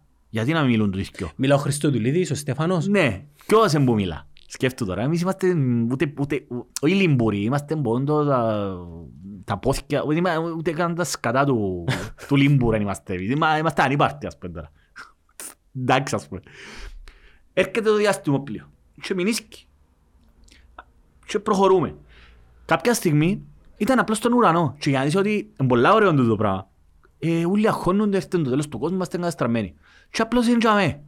Για 7-8 μήνες υπάρχει ένα διαστημόπλιο. Κάποια στιγμή οι άνθρωποι λαλούν εντάξει, άντε, ήρθε διαστημόπλιο. Συνεχίζουν τη ζωή τους. Κάποια στιγμή γίνεται έκρηξη. Εκρήγνεται ούλο. Και γίνονται κάποιες σφαίρες, τεράστιες και πιο μίτσες. Και σε ούλον τον πλανήτη πέφτουν τις σφαίρες που δεν μπορεί κανένας να τις πιάνουν τις οι επιστήμονες και δεν μπορούν να τις ανοίξουν. Δεν ξέρουν από τι περιλαμβάνει, τι, τι περιέχουν μέσα. Και ε, ε, πάλι κάνουν έκρηξη. Τέλος πάντων, αμέσως τα πολυλογώ, στη, ε, όταν, εσ- α, πριν να γίνει έκρηξη, αποφασίσαν τα, όλα τα κράτη να στείλουν τον λεγόμενο ambassador, τον κάποιον πρέσβη. Και μπαίνει μέσα στο... Ανοίγει του την πόρτα κιόλας. Φτάνει το διαστημόπλαιο το ανθρωπίνο και ανοίγει του την πόρτα και μπαίνει μέσα. Και διαπιστώνει ότι δεν έχει κανένα μέσα. Και διαπιστώνει ότι τσιν το πράγμα δεν είναι μόνο μηχανή. Είναι έχει και οργανική ύλη. Άρα ουσιαστικά όλο το διαστημόπλαιο είναι και οργανική ύλη μαζί. Έχει ε, ζει. Οντότητα. Είναι οντότητα τσιν το πράγμα. Και ε, σοκάρονται. Δεν ήβραν επισκέπτες, δεν ήβραν αθ- α, όντα. Ούλον τσιν το πράγμα ήταν ε, έναν όν. Και στ- ε, εκρήγνεται. Τέλος πάντων, μέσα στο απολόγο είναι πολλά ενδιαφέρον. Πάρα πολλά ενδιαφέρον ντοκιμάτερ. Πάρα πολλά ενδιαφέρον. Δηλαδή, πραγματικά, όποιος ήρθε, δηλαδή, και χάσαν και θεωρούν μάπα μόνο, ρε κουμπά. Δηλαδή, έχει τόσα πολλά πράγματα να δεις. Δεν μας θα θυμίσεις η μάπα. δεν πάμε Λοιπόν, καν. Τρώμε τη συνέχεια. Τέλος πάντων, μέσα στο- μέσα στο απολόγο, κάποια στιγμή, να που γίνεται. Ε, γίνεται έκρηξη και, και κατα, ε, εισπνέουντα. Και, πολ- και πλέον φτάνουμε στο επόμενο στάδιο. Ε, γίνονται οι, βρ- ε, ε, οι άνθρωποι που τα εισπνέουν ε, κάνουν μωρά. Και εκείνα τα μωρά έχουν εξωγήινη τεχνολογία. Πρόσεξε, ακόμα δεν, το, το ωραίο είναι ότι δεν ήρθε εξωγήινος να πει γεια σου είμαι εξωγήινος. Είναι ένα άγνωστο πράγμα, έρχεται στη γη, διαλύεται, εκρήγνεται, αναπνέουν το οι άνθρωποι, γεννούν μωρά και εκείνα τα μωρά έχουν εξωγήινη τεχνολογία μέσα τους, τα οποία είναι τα λεγόμενα hybrids, τα υβρίδια. επικοινωνούν με ένα σύστημα ε, που μόνο τα υβρίδια μπορούν να το κάνουν και γίνονται σούπερ έξυπνα, σούπερ... ε, APIs. γίνονται και ας πούμε για να μπορέσουν και πλέον αρχίζει ρατσισμός εναντίον τους. Αρχίζει ρατσισμός εναντίον τους. Εντάξει, και για να μπορέσουν να το κάνουν, ε, να το κάνουν catch up, βάλουν ποτούν το... γίνονται και εκείνα, τεχνητά. Ε, Οι άνθρωποι. και πλέον υπάρχει η τάση, Οι οι ανθρώποι- καθαροί οι αν- άνθρωποι, οι άνθρωποι γίνονται. οι καθαρόιμοι άνθρωποι και οι- τα hybrids. Και αρχίζουν οι άνθρωποι να τα πολεμούν και εξορίζουν τα, τα μωρά. Τα μωρά, στη αρχή ήταν έφηβοι και μετά μεγαλώνουν και γίνονται και μετά ουσιαστικά τούτο το δεν τελειώνει ουσιαστικά. Τούτοι οι άνθρωποι, τούτοι τα μωρά μεγαλώνουν, γίνονται ενήλικες και... Δημιουργούν μια νέα φυλή. Ναι, γίνουν για μια φίλη. Τούτον είναι. Φίλε, κοίτα. Είναι ενσωμάτωση του ανθρώπου με τις μηχανές. Και λένε ότι, ας πούμε μες στη σειρά του ότι λένε ότι τσιν το, τσιν το πράγμα ενδεχομένως να είναι ε, άνθρωποι που το μέλλον. Οι οποίοι εντζίνοι που μας έφεραν. Κατάλαβες τι θα σου πω; Ναι, οι θεωρίες. Για, για παράδειγμα, Ναι. μια πολλά, πολλά απλή θεωρία. Ας θεωρήσουμε ότι η τεχνητή νοημοσύνη εξελίσσεται σε τεχνητή ζωή μετά από 100 χρόνια. Τι μπορεί να κάνει, δεν χρειάζεται φαγητό, δεν χρειάζεται Ναι. οξυγόνο, δεν χρειάζεται νερό, δεν έχει τούτα ούλα τα... Δεν έχει ανάγκες Ναι, βιολογικές. στέλνουμε το. Ναι. Και η ίδια ανακάλυψε και να τα Ακριβώς. ταξιδεύουμε γρήγορα, όχι κοντά στην ταχύτητα του χόντος, αλλά αρκετά γρήγορα. Ναι. Και έφυγε. Και περνούν 10.000 χρόνια. Ακριβώς. Ας θεωρήσουμε εμείς ότι εδώ συνεχίζουμε να Μπράβο. ζούμε κανονικά, εκλογές, podcast, Μιχάλης, από Ελομόνια, δεν έγινε τίποτε. Μα 10.000 χρόνια που ξέρω την εξε... επειδή κοινών θα εξελίσσεται, Εξελίσσεται. ραγδαία. Σωστό. Εμείς δεν εξελισσόμαστε ραγδαία. Ακριβώς. Εμείς κάπου Και να να έρθει πίσω, σταματήσουμε. τσιν- ακόμα και το ίδιο το, το, το Εμείς δημιούργημα ξε- μας. Ξεχάνουμε ότι Το το ίδιο το στείλαμε. δημιούργημα να έρθει Ναι, πίσω, ας πούμε. Ξεχάνουμε ότι το στείλαμε. Μπράβο, Πέρασαν ναι. τόσα πολλά χρόνια Ναι. και έρχεται πίσω Μμ. και φαντάζομαι κοινών, κοινών επειδή είναι βάσει τεχνολογίας ξέρει από πού Ε, προέρχεται. Βέβαια. Εμείς επειδή είμαστε Neanderthals από ελομόνια φίλε μου, εντάξει, δεν μπορούμε να ακολουθήσουμε τούτη την εξέλιξη της γνώσης. Το τι Φίλε, το κάνεις είναι- συναρπαστικό Ναι. είναι ότι εσύ και εγώ τώρα συζητούμε και μπορούμε να κάνουμε τις εικασίες και τις θεωρίες. Οι προγόνοι μας Με τίποτε. δεν μπορούσαν να το Δεν κάνουν. μπορείς να λες. Η έννοια των προγόνων μας ήταν Να να, φάσει. να φάσουν, να γαμίσουν, να γαμηθούν, να αναπαραχτούν. Ναι, ναι. Ζώδια ένστικτα μόνο. Ναι. Ξέρεις ότι τούτο με την τεχνητή νοημοσύνη οι- οι αρχαίοι Έλληνες είχαν το σαν concept. Ήταν ο Τάλως. Ο Τάλως ήταν ένα μηχανικό, ήταν ρομπότ. Ο Τάλως Έτσι έλεγε του. Α, νομίζω ο Τάλως, έτσι έλεγε. και δεν που κάνουμε το ρομπότ. Ε, κάμαν το οι θεοί υποτίθεται, αλλά ήταν, Περίμενε. ήταν μηχανή. Μιλάς Όχι τώρα ρε, δεν υπήρχε ρε. Δεν υπήρχε. στην ιστορία, Ναι ρε, δεν στην υπήρχε. μυθολογία. Ήταν μυθολογία. το Ναι, αλλά μόνο και μόνο να Αλλά το σκ- υπήρχε το concept της ε, τεχνητής μόνο- νοημοσύνης. Μόνο και μόνο να το σκεφτείς. Ναι, Δηλαδή, Η Αθηνά είχε με τον το κουκουβάγια, ας πούμε, τεχνητή. ας πούμε. Εντάξει, ήταν σε μια... να επιστρέψουμε στο 2023. Ναι. Στη- Να προσγειωθούμε στην Υφυπουργείο πραγματικότητα. τεχνο- Υφυπουργείο καινοτομίας. Ας μιλήσουμε για το μεσοπρόθεσμο. Για τα όλα τα καλά τα οποία μπορεί η τεχνολογία, η τεχνητή νοημοσύνη να μας παρέχει. Είναι απίστευτα, δηλαδή δεν προλαβαίνουμε καν να σου πω. Εγώ φίλε μιλώ με, με φίλους μου οι οποίοι ασχολούνται στον τεχνολογικό τομέα. Εχθές ε, πάνω από καρβουνάκια και ναργιλέν και πήραν συζητήσαμε με έναν φίλο ο οποίος έχει μια εταιρεία η, η οποία εταιρεία ασχολείται με software το οποίο παρακολουθά trading transactions και μου είπε ότι μέσα σε ένα μήνα ε, κατάφερε να δημιουργήσει την ένωση και πλέον και αμέ που να θέλουν δύο εργαζόμενους να κάνουν τη δουλειά πλέον γυρίσκεται αυτό μέσα σε δευτερόλεπτα. Okay. Εκείνο που συζητούσαμε μετά είναι ότι πώς μπορεί η Κύπρος να γίνει pioneer και να αρκέψει να είναι ένα κέντρο επειδή είναι μικρή αγορά. Το, το, sam- το testing environment είναι πολλά μικρό και μπορεί πολλά εύκολα να γίνει να μπορέσουμε να υπερπηδήσουμε όλες, όλα τα εμπόδια και, και, και τον τρόπο που σκεφτόμαστε των κλειστών και να αρκέψουμε να ασχολούμαστε με αυτό το πράγμα. Και μάλιστα εγώ θα σου έλεγα ότι και θα εκπλαγείς φίλε ότι του τα παιδιά που είναι στις μοτόρες του φούτι και φέρνουν μας φαγητό ξέρεις το Εννοείς ότι Πακιστανοί, Ινδοί κλπ. Ινδοί, Ινδοί, Πακιστανοί είναι παιδιά τα οποία φοβεροί προγραμματιστές. Σίγουρα. Ε, όχι όλοι. Απλώς Αρκετοί. δουλεύουν για να- Και ξέρω, ξέρω, για να ξέρω, ζήσουν. ξέρω παραδείγματα προσωπικά και Ναι, δουλεύουν ναι. στις εταιρείες. Ναι. Δεν είναι κακό να χρειαστούμε τη βοήθεια ανθρώπων οι οποίοι κατέχουν και είναι η κουλτούρα τους και η γνώση τους για να έρθουν να μας κάνουν εμάς όπως τσίνους και να αρκέψουμε να εναρμονιζόμαστε με τον το πράγμα. Δεν το βλέπω. Όχι ρε, θα Δεν το βλέπω. Εξού και έρχομαι πίσω στην απογοήτευσή μου χωρίς να ξέρω τον άνθρωπο. Είναι προσωπικό. Διαβάζοντας το CV του και, και κάνοντας και την κουβέντα για Χατζηγιάννης και Υπάρχει σου πούμε, όραμα. ρε. να, να με κάνει να πιστεύω ότι δεν μπορεί. Δεν υπάρχει όραμα. ρε. Δεν μπορεί. Δηλαδή Πρέπει να έχεις όραμα για να το κάνεις το πράγμα. ρε. δαιμόνιο. Όχι όραμα. Όραμα Το- μπορεί να Το έχουν πολλοί. δαιμόνιο σου είναι εκείνο που σε κάνει να έχεις όραμα. Ναι, και Πρέπει να το φέρεις μαζί σου. το ξέρεις πράγμα. είναι πολύ εύκολο για μας. ρε. Το θέμα είναι να μην καπα... να... Ρε, άμα το όραμα κάποιου ανθρώπου είναι απλώς να πιάει μια θεσάρα για να κάτσει. Ε, τούτο είναι.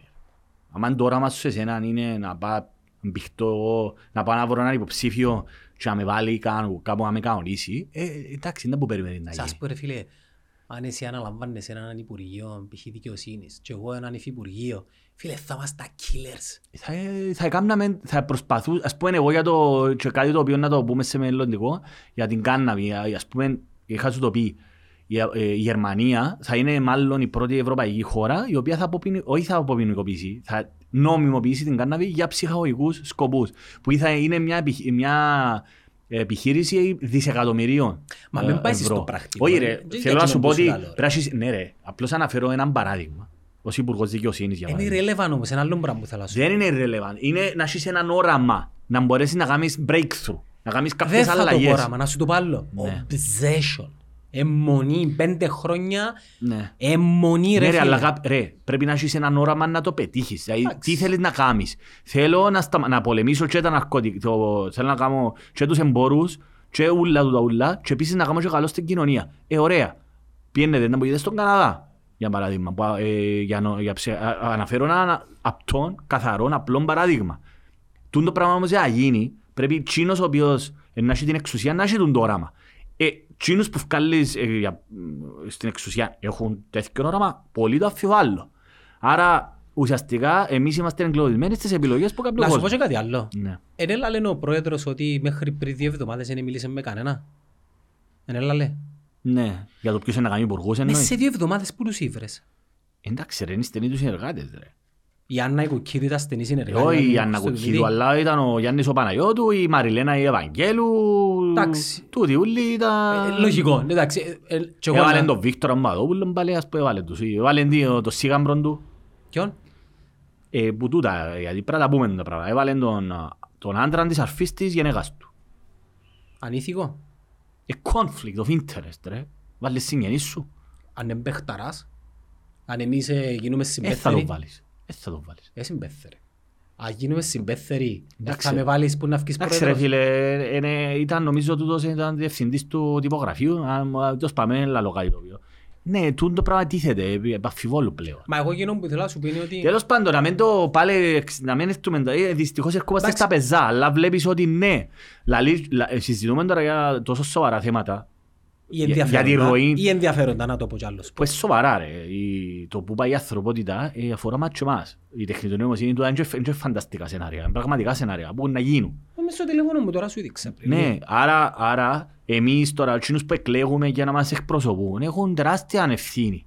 Και δεν το αντιλαμβανόμαστε. Άρα το να συζητούμε τώρα ότι για τούν τα απλά τα πράγματα ποιους βάλει τσαμέ, αν θα βάλεις το σίγαμπρο σου ή το γαμπρό σου, τον κουνιάδο σου ή τον οποιοδήποτε, ναι, έχει τεράστια. Εμείς ακόμα δεν ξεπεράσαμε τα τέτοια απλά. Δηλαδή ακόμα είμαστε κολλημένοι σε Έχω μια δεκαετίες του ερώτηση, 60. μπορώ να σου κάνω μια ερώτηση. Αύριο είσαι ο πρόεδρος της Κυπριακής Δημοκρατίας. Ναι. Πώς είναι να έβρεις τους παιχταράς να τους βάλεις δίπλα σου; Εντάξει ρε φίλε. Ξέρεις, ας πούμε, ξέρεις κάποιους, έχεις ας πούμε μια εικόνα κάποιου. Καλό. Καταρχήν δεν είναι ανάγκη να... εν και- εν και να βρεις υπουργούς οι οποίοι εν να τα κάνουν. Εσύ βρίσκεις ανθρώπους με το οποίο μπορείς να εννοείσαι για παράδειγμα καλή ώρα εσύ. Εντάξει. Ε, ό- όπου εγώ, εγώ ήδη έκαμα τώρα σε κάποιο βαθμό. Δηλαδή έκαμα κάλεσμα σε πολλά παιδιά όποιος έχει ιδέες ε, ελάτε μέσα. Είχες ανταποκρίση. Είχα, ναι, είχα ανταπόκριση. Ας πούμε έστελε μου μια κυρία, έτσι μόνο... Δεν είναι αρκετό όμως. Εντάξει ρε, μα έκανα το εγώ στα πλαίσια του facebook, της σελίδας μου στο facebook Ναι, ρε, δεν με τίποτε, δεν και χώρα. Και στείλα μου. Επίσης επικοινωνήσαν πολύ μαζί μου ε, για τον τρόπο με τον οποίο ε, θα μπορούσαν οι ε, φωτοβολταϊκά πάρκα και όχι μόνο, όχι πάρκα, sorry, τρόπο με τον οποίο θα μπορούσε να αξιοποιηθεί η τεχνολογία το φωτοβολταϊκό για να έχουμε σε κάθε σπίτι. Να, είχες το αναφέρεις έναν προηγούμενο. Ε, δηλαδή, ε, κα- κάποια άλλα παιδιά αρχιτέκτονες ε, έχει να κάνει με την κυκλοφοριακό, ότι για το θέμα του πα- των πάρ- του- στο πάρκο της θαλάσσας. Α, ο Βαφιάδης είναι αρχιτέκτονας που έβαλε τον Υπουργό Ναι, Συγκοινωνιών. δεν τον ήξερα τον άνθρωπο, Ούτε εγώ μακάρι αν ξέρω. καλά. Τέλος πάντων, ε, η ουσία είναι ότι ρωτάς με εσύ, δεν ξέρει να κάνει ο υπουργός το πράγμα ρε. Αλλά αν ο υπουργός, για παράδειγμα, που ανέφερε το προηγούμενο παράδειγμα του Καρού, ο Καρούς ας πούμε, ο άνθρωπος του κοπελού δεν είχε κανένα όραμα. Δεν έχουν όραμα για την κοινωνία. Ξεκάθαρα. Άρα, εσύ βρίσκεις έναν άνθρωπο ο οποίος να κάνει ο management, ρε. Να κάνει τη διαχείριση ουσιαστικά. Εγώ, τούτα, ούλα- σκεφτού τώρα, έχω μες στο μυαλό μου τόσα πολλά πράγματα. Ανε- Γι' αυτό να παρανέφερα το παράδειγμα της κάναβης, για παράδειγμα, που είναι τέτοια απτό, τέτοια καθαρό. Ή το να κάνεις ε, δρόμους για τα ποδήλατα. Εν και Πρέπει να το, καταρχήν πρέπει να το σκεφτείς σαν όραμα και μετά να το κάνεις πράξη. Και βρίσκεις τους, τα- τους κατάλληλους ανθρώπους να το κάνουν πράξη. Ανθρώπους, πόρους. Ναι ρε φίλε, εγώ, εν- ε, ε, άρα τους συνεργάτες σου βρίσκεις τους, ναι, ε, κάνεις ένα διάλογο. Ε, ε, ε, σίγουρα υπάρχουν άνθρωποι αξιολόγοι στην Κύπρο που μπορούν να κάνουν πρακτικά πράγματα. Και μπορεί να κρύβονται Απλώς, κάτω που... ε, άμα είναι όμως εσύ έχεις γραμμάτια να, και να βάλεις την κάθε μια και τον καθένα τώρα υπουργών και επίτροπων και από εκείνο για να, απλώς για να ικανοποιήσεις, ε, γι' αυτό πώς θα προχωρήσουμε. Εν τούτο το πρόβλημα. Ε, που ε, υπάρχουν μες στην κυβέρνηση τούτη είναι εξοφλή, εξοφλάς γραμμάτια. Δεν και έχει ανθρώπους με όραμα, ας πούμε. Εντάξει, ε, χωρίς να σημαίνει ότι είναι ένα αξιολογείο, όπως είπα ο, ο κόμπος, ας πούμε. Εντάξει, Ε, ελπίδα... να το δούμε. ε, ε, εντάξει, κοίτα. Ε, ε, να, ε, να φανεί, ε, να είμαστε δάμε. Έχεις χαμηλές προσδοκίες; Πάρα πολλά χαμηλές προσδοκίες, πάρα πολλά. Δεν έχω καμιά ουσιαστικά προσδοκία. Δηλαδή, εγώ ε, να επιδιώξω, επί- λόγω του της υποθέσης που έχω που ανέφερα με την Άννα την Κουτσιού, που είναι υπουργός δικαιοσύνης, άρα ήδη εγώ μιλώ με έναν πολλά υψηλό βαθμό λειτουργών του Υπουργείου Δικαιοσύνης. Ε, εντάξει. Ε, να, ε, αλλά ε, ε, πρέ, ένας άνθρωπος πρέπει να είναι ανοιχτός, ε, κατάλαβες. Και πρέπει να... Α, Επειδή θα- δεν υπάρχει περίπτωση να ξέρει τον τρόπο με τον οποίο λειτουργεί το νομικό σύστημα, τώρα μιλώ πρακτικά, να πρέπει να βασιστεί σε συνεργάτες της. Εντάξει, εγώ ευχαρίστως μπορώ να συζητήσω ας πούμε, με ανθρώπους. Για παρά... Μιλώ για κάτι πολλά συγκεκριμένο τώρα. Τώρα οι άλλοι ούλοι, ας πούμε τόσο Παπιάδης, μακάρι είναι ένας άνθρωπος ο οποίος να έχει κάποιον όραμα για να αλλάξει πράγματα. Εδώ θα είμαστε να, να, να, να, να τους δούμε. Ναι, Εδώ θα είμαστε. ναι. Αυτά, δεν ξέρω. Μπορεί να γράφουμε και τρεις ώρες. Τεχνητή νοημοσύνη πάντως είναι ένα τεράστιο θέμα και εγώ θα ήθελα να, ε, ακόμα περισσότερο. Δηλαδή είναι τόσα πολλά τα πράγματα που δεν είχα χρόνο να κάτσω να τα δω όσο θα ήθελα. Τεράστιος Εντάξει, ζήτημα. Εντάξει, η κουβέντα μας ήταν έτσι μια, Εισαγωγή. μια εισαγωγή. Θα είναι κάτι το οποίο θα είναι στην καθημερινότητα μας. Περισσότεροι άνθρωποι να το μάθουν, ακόμα και οι ανθρώπους οι οποίοι Ακριβώς. θεωρούν το που την απ' έξω και λαλούν, ε, σιγά. Και είχα, Όχι, ρε, είχα, τέτοιες, ναι. είχα τέτοια σχόλια που εξυπνόβλακες. Ε, οι καλά, οποίοι- πάντα υπάρχουν. Ναι, πάντα υπάρχουν. Οκ, με αγάπη φυσικά, ε, δεδομένα, είναι information. ε, δεν τίποτε. Και το που κάνεις εσύ ρε Γιάννη, το που κάνουμε, εμείς δάμε, εντάξει, είναι, πιάνουμε πράγματα τα οποία μας ενδιαφέρουν και προσφέρουμε και που πιστεύω εμείς ότι είναι σοβαρά. Και όχι μόνο Και διάς αφορμές, γιατί έχει πολλά παιδιά τα οποία διάς τους κάποιες αφορμές να ε, ψάξουν ερεθίσματα. ερεθίσματα. Και επίσης διάσει την ευκαιρία σε ανθρώπους οι οποίοι μπορεί να σε διορθώσουν σε κάτι το οποίο Καλό. να μην ισχύει. Εννοείται ότι κάνουμε λάθη ρε. Ναι, Και γι' καταλάβες. αυτό είπαμε το, το Disclaimer. disclaimer στην αρχή, ότι Disclaimer. παιδιά κάνουμε συζήτηση δάμε, μπορεί να κάνουμε λάθος, λάθος, μπορεί να δεν το κάνουμε σκόπιμα. Όχι μόνο, είχα, είχα πιάσει ένα μήνυμα από έναν παιδάκι στο LinkedIn το οποίο είναι ουσιαστικά καλό προαίρετα φαντάζομαι. Είχε μου αναφερθείς σε διαπιστευτήρια απόψεων και ανθρώπων. Και τους παιδιά, του- δηλαδή φίλες τούτη είναι η φιλοσοφία μας, τι εννοείς; Να ζητώ διαπιστευ... διαπιστευτήρια. Είναι απλά κουβέντες ανθρώπων οι οποίοι έχουν ένα δαιμόνιο και μια... έναν πάθος για το τι γίνεται στον κόσμο και δεν είναι κατά ανάγκη και να που λέμε εμείς να προέρχονται από έναν ακαδημαϊκό περιβάλλον ή μια εμπειρία. Εκφράζουμε απόψεις. επι- Ότι, ότι, αυτόν είπα, οτιδήποτε έχει την επικοινωνούμε πηγή με τον του, κόσμο. Λέω σου σαν ειδικός, ε, να το πω. Τα υπόλοιπα που λέμε, ηθικά διλήμματα, Έχεις φιλοσοφικά το ερωτήματα, δικαίωμα όμως να τα λάβεις. ναι, λέω τα, που θα μέσα και κρίνομαι. Και εγώ και εσύ. Ναι. Αλλά δεν, ε, δεν επικαλούμαστε το αλάθητο, ούτε ότι το απολαλούμε έτσι είναι. Είναι απόψη, ρε Και κουμπάρε. πρέπει ο, και ο κόσμος να μάθει να, Να φιλτράρει. φιλτράρει, ρε φίλε. Μα είναι, θα με Δηλαδή, έρχεται να κάνει η παιδεία. ρε. Και, και έχουμε το αλάθη. το- Εδώ έρχεται να κάνει η εκπαίδευση και η παιδεία. Ναι. Anyways. Ε, Godspeed. Αλίτα. Μην μου τα δεις. Ε, Στο καλό αλίτα. Αλίτα ποια μου είναι; Είναι το όνομα του ChatGPT μου. Που βασίζεται πάνω Ναι, ναι, το σε... κάνει, το κάνει, το κάνει σε όνομα. Αν της πω καλημέρα αλίτα, να μου πει καλημέρα. Μασχαλά, ρε κουμπάρε. Έγινε. Αυτά.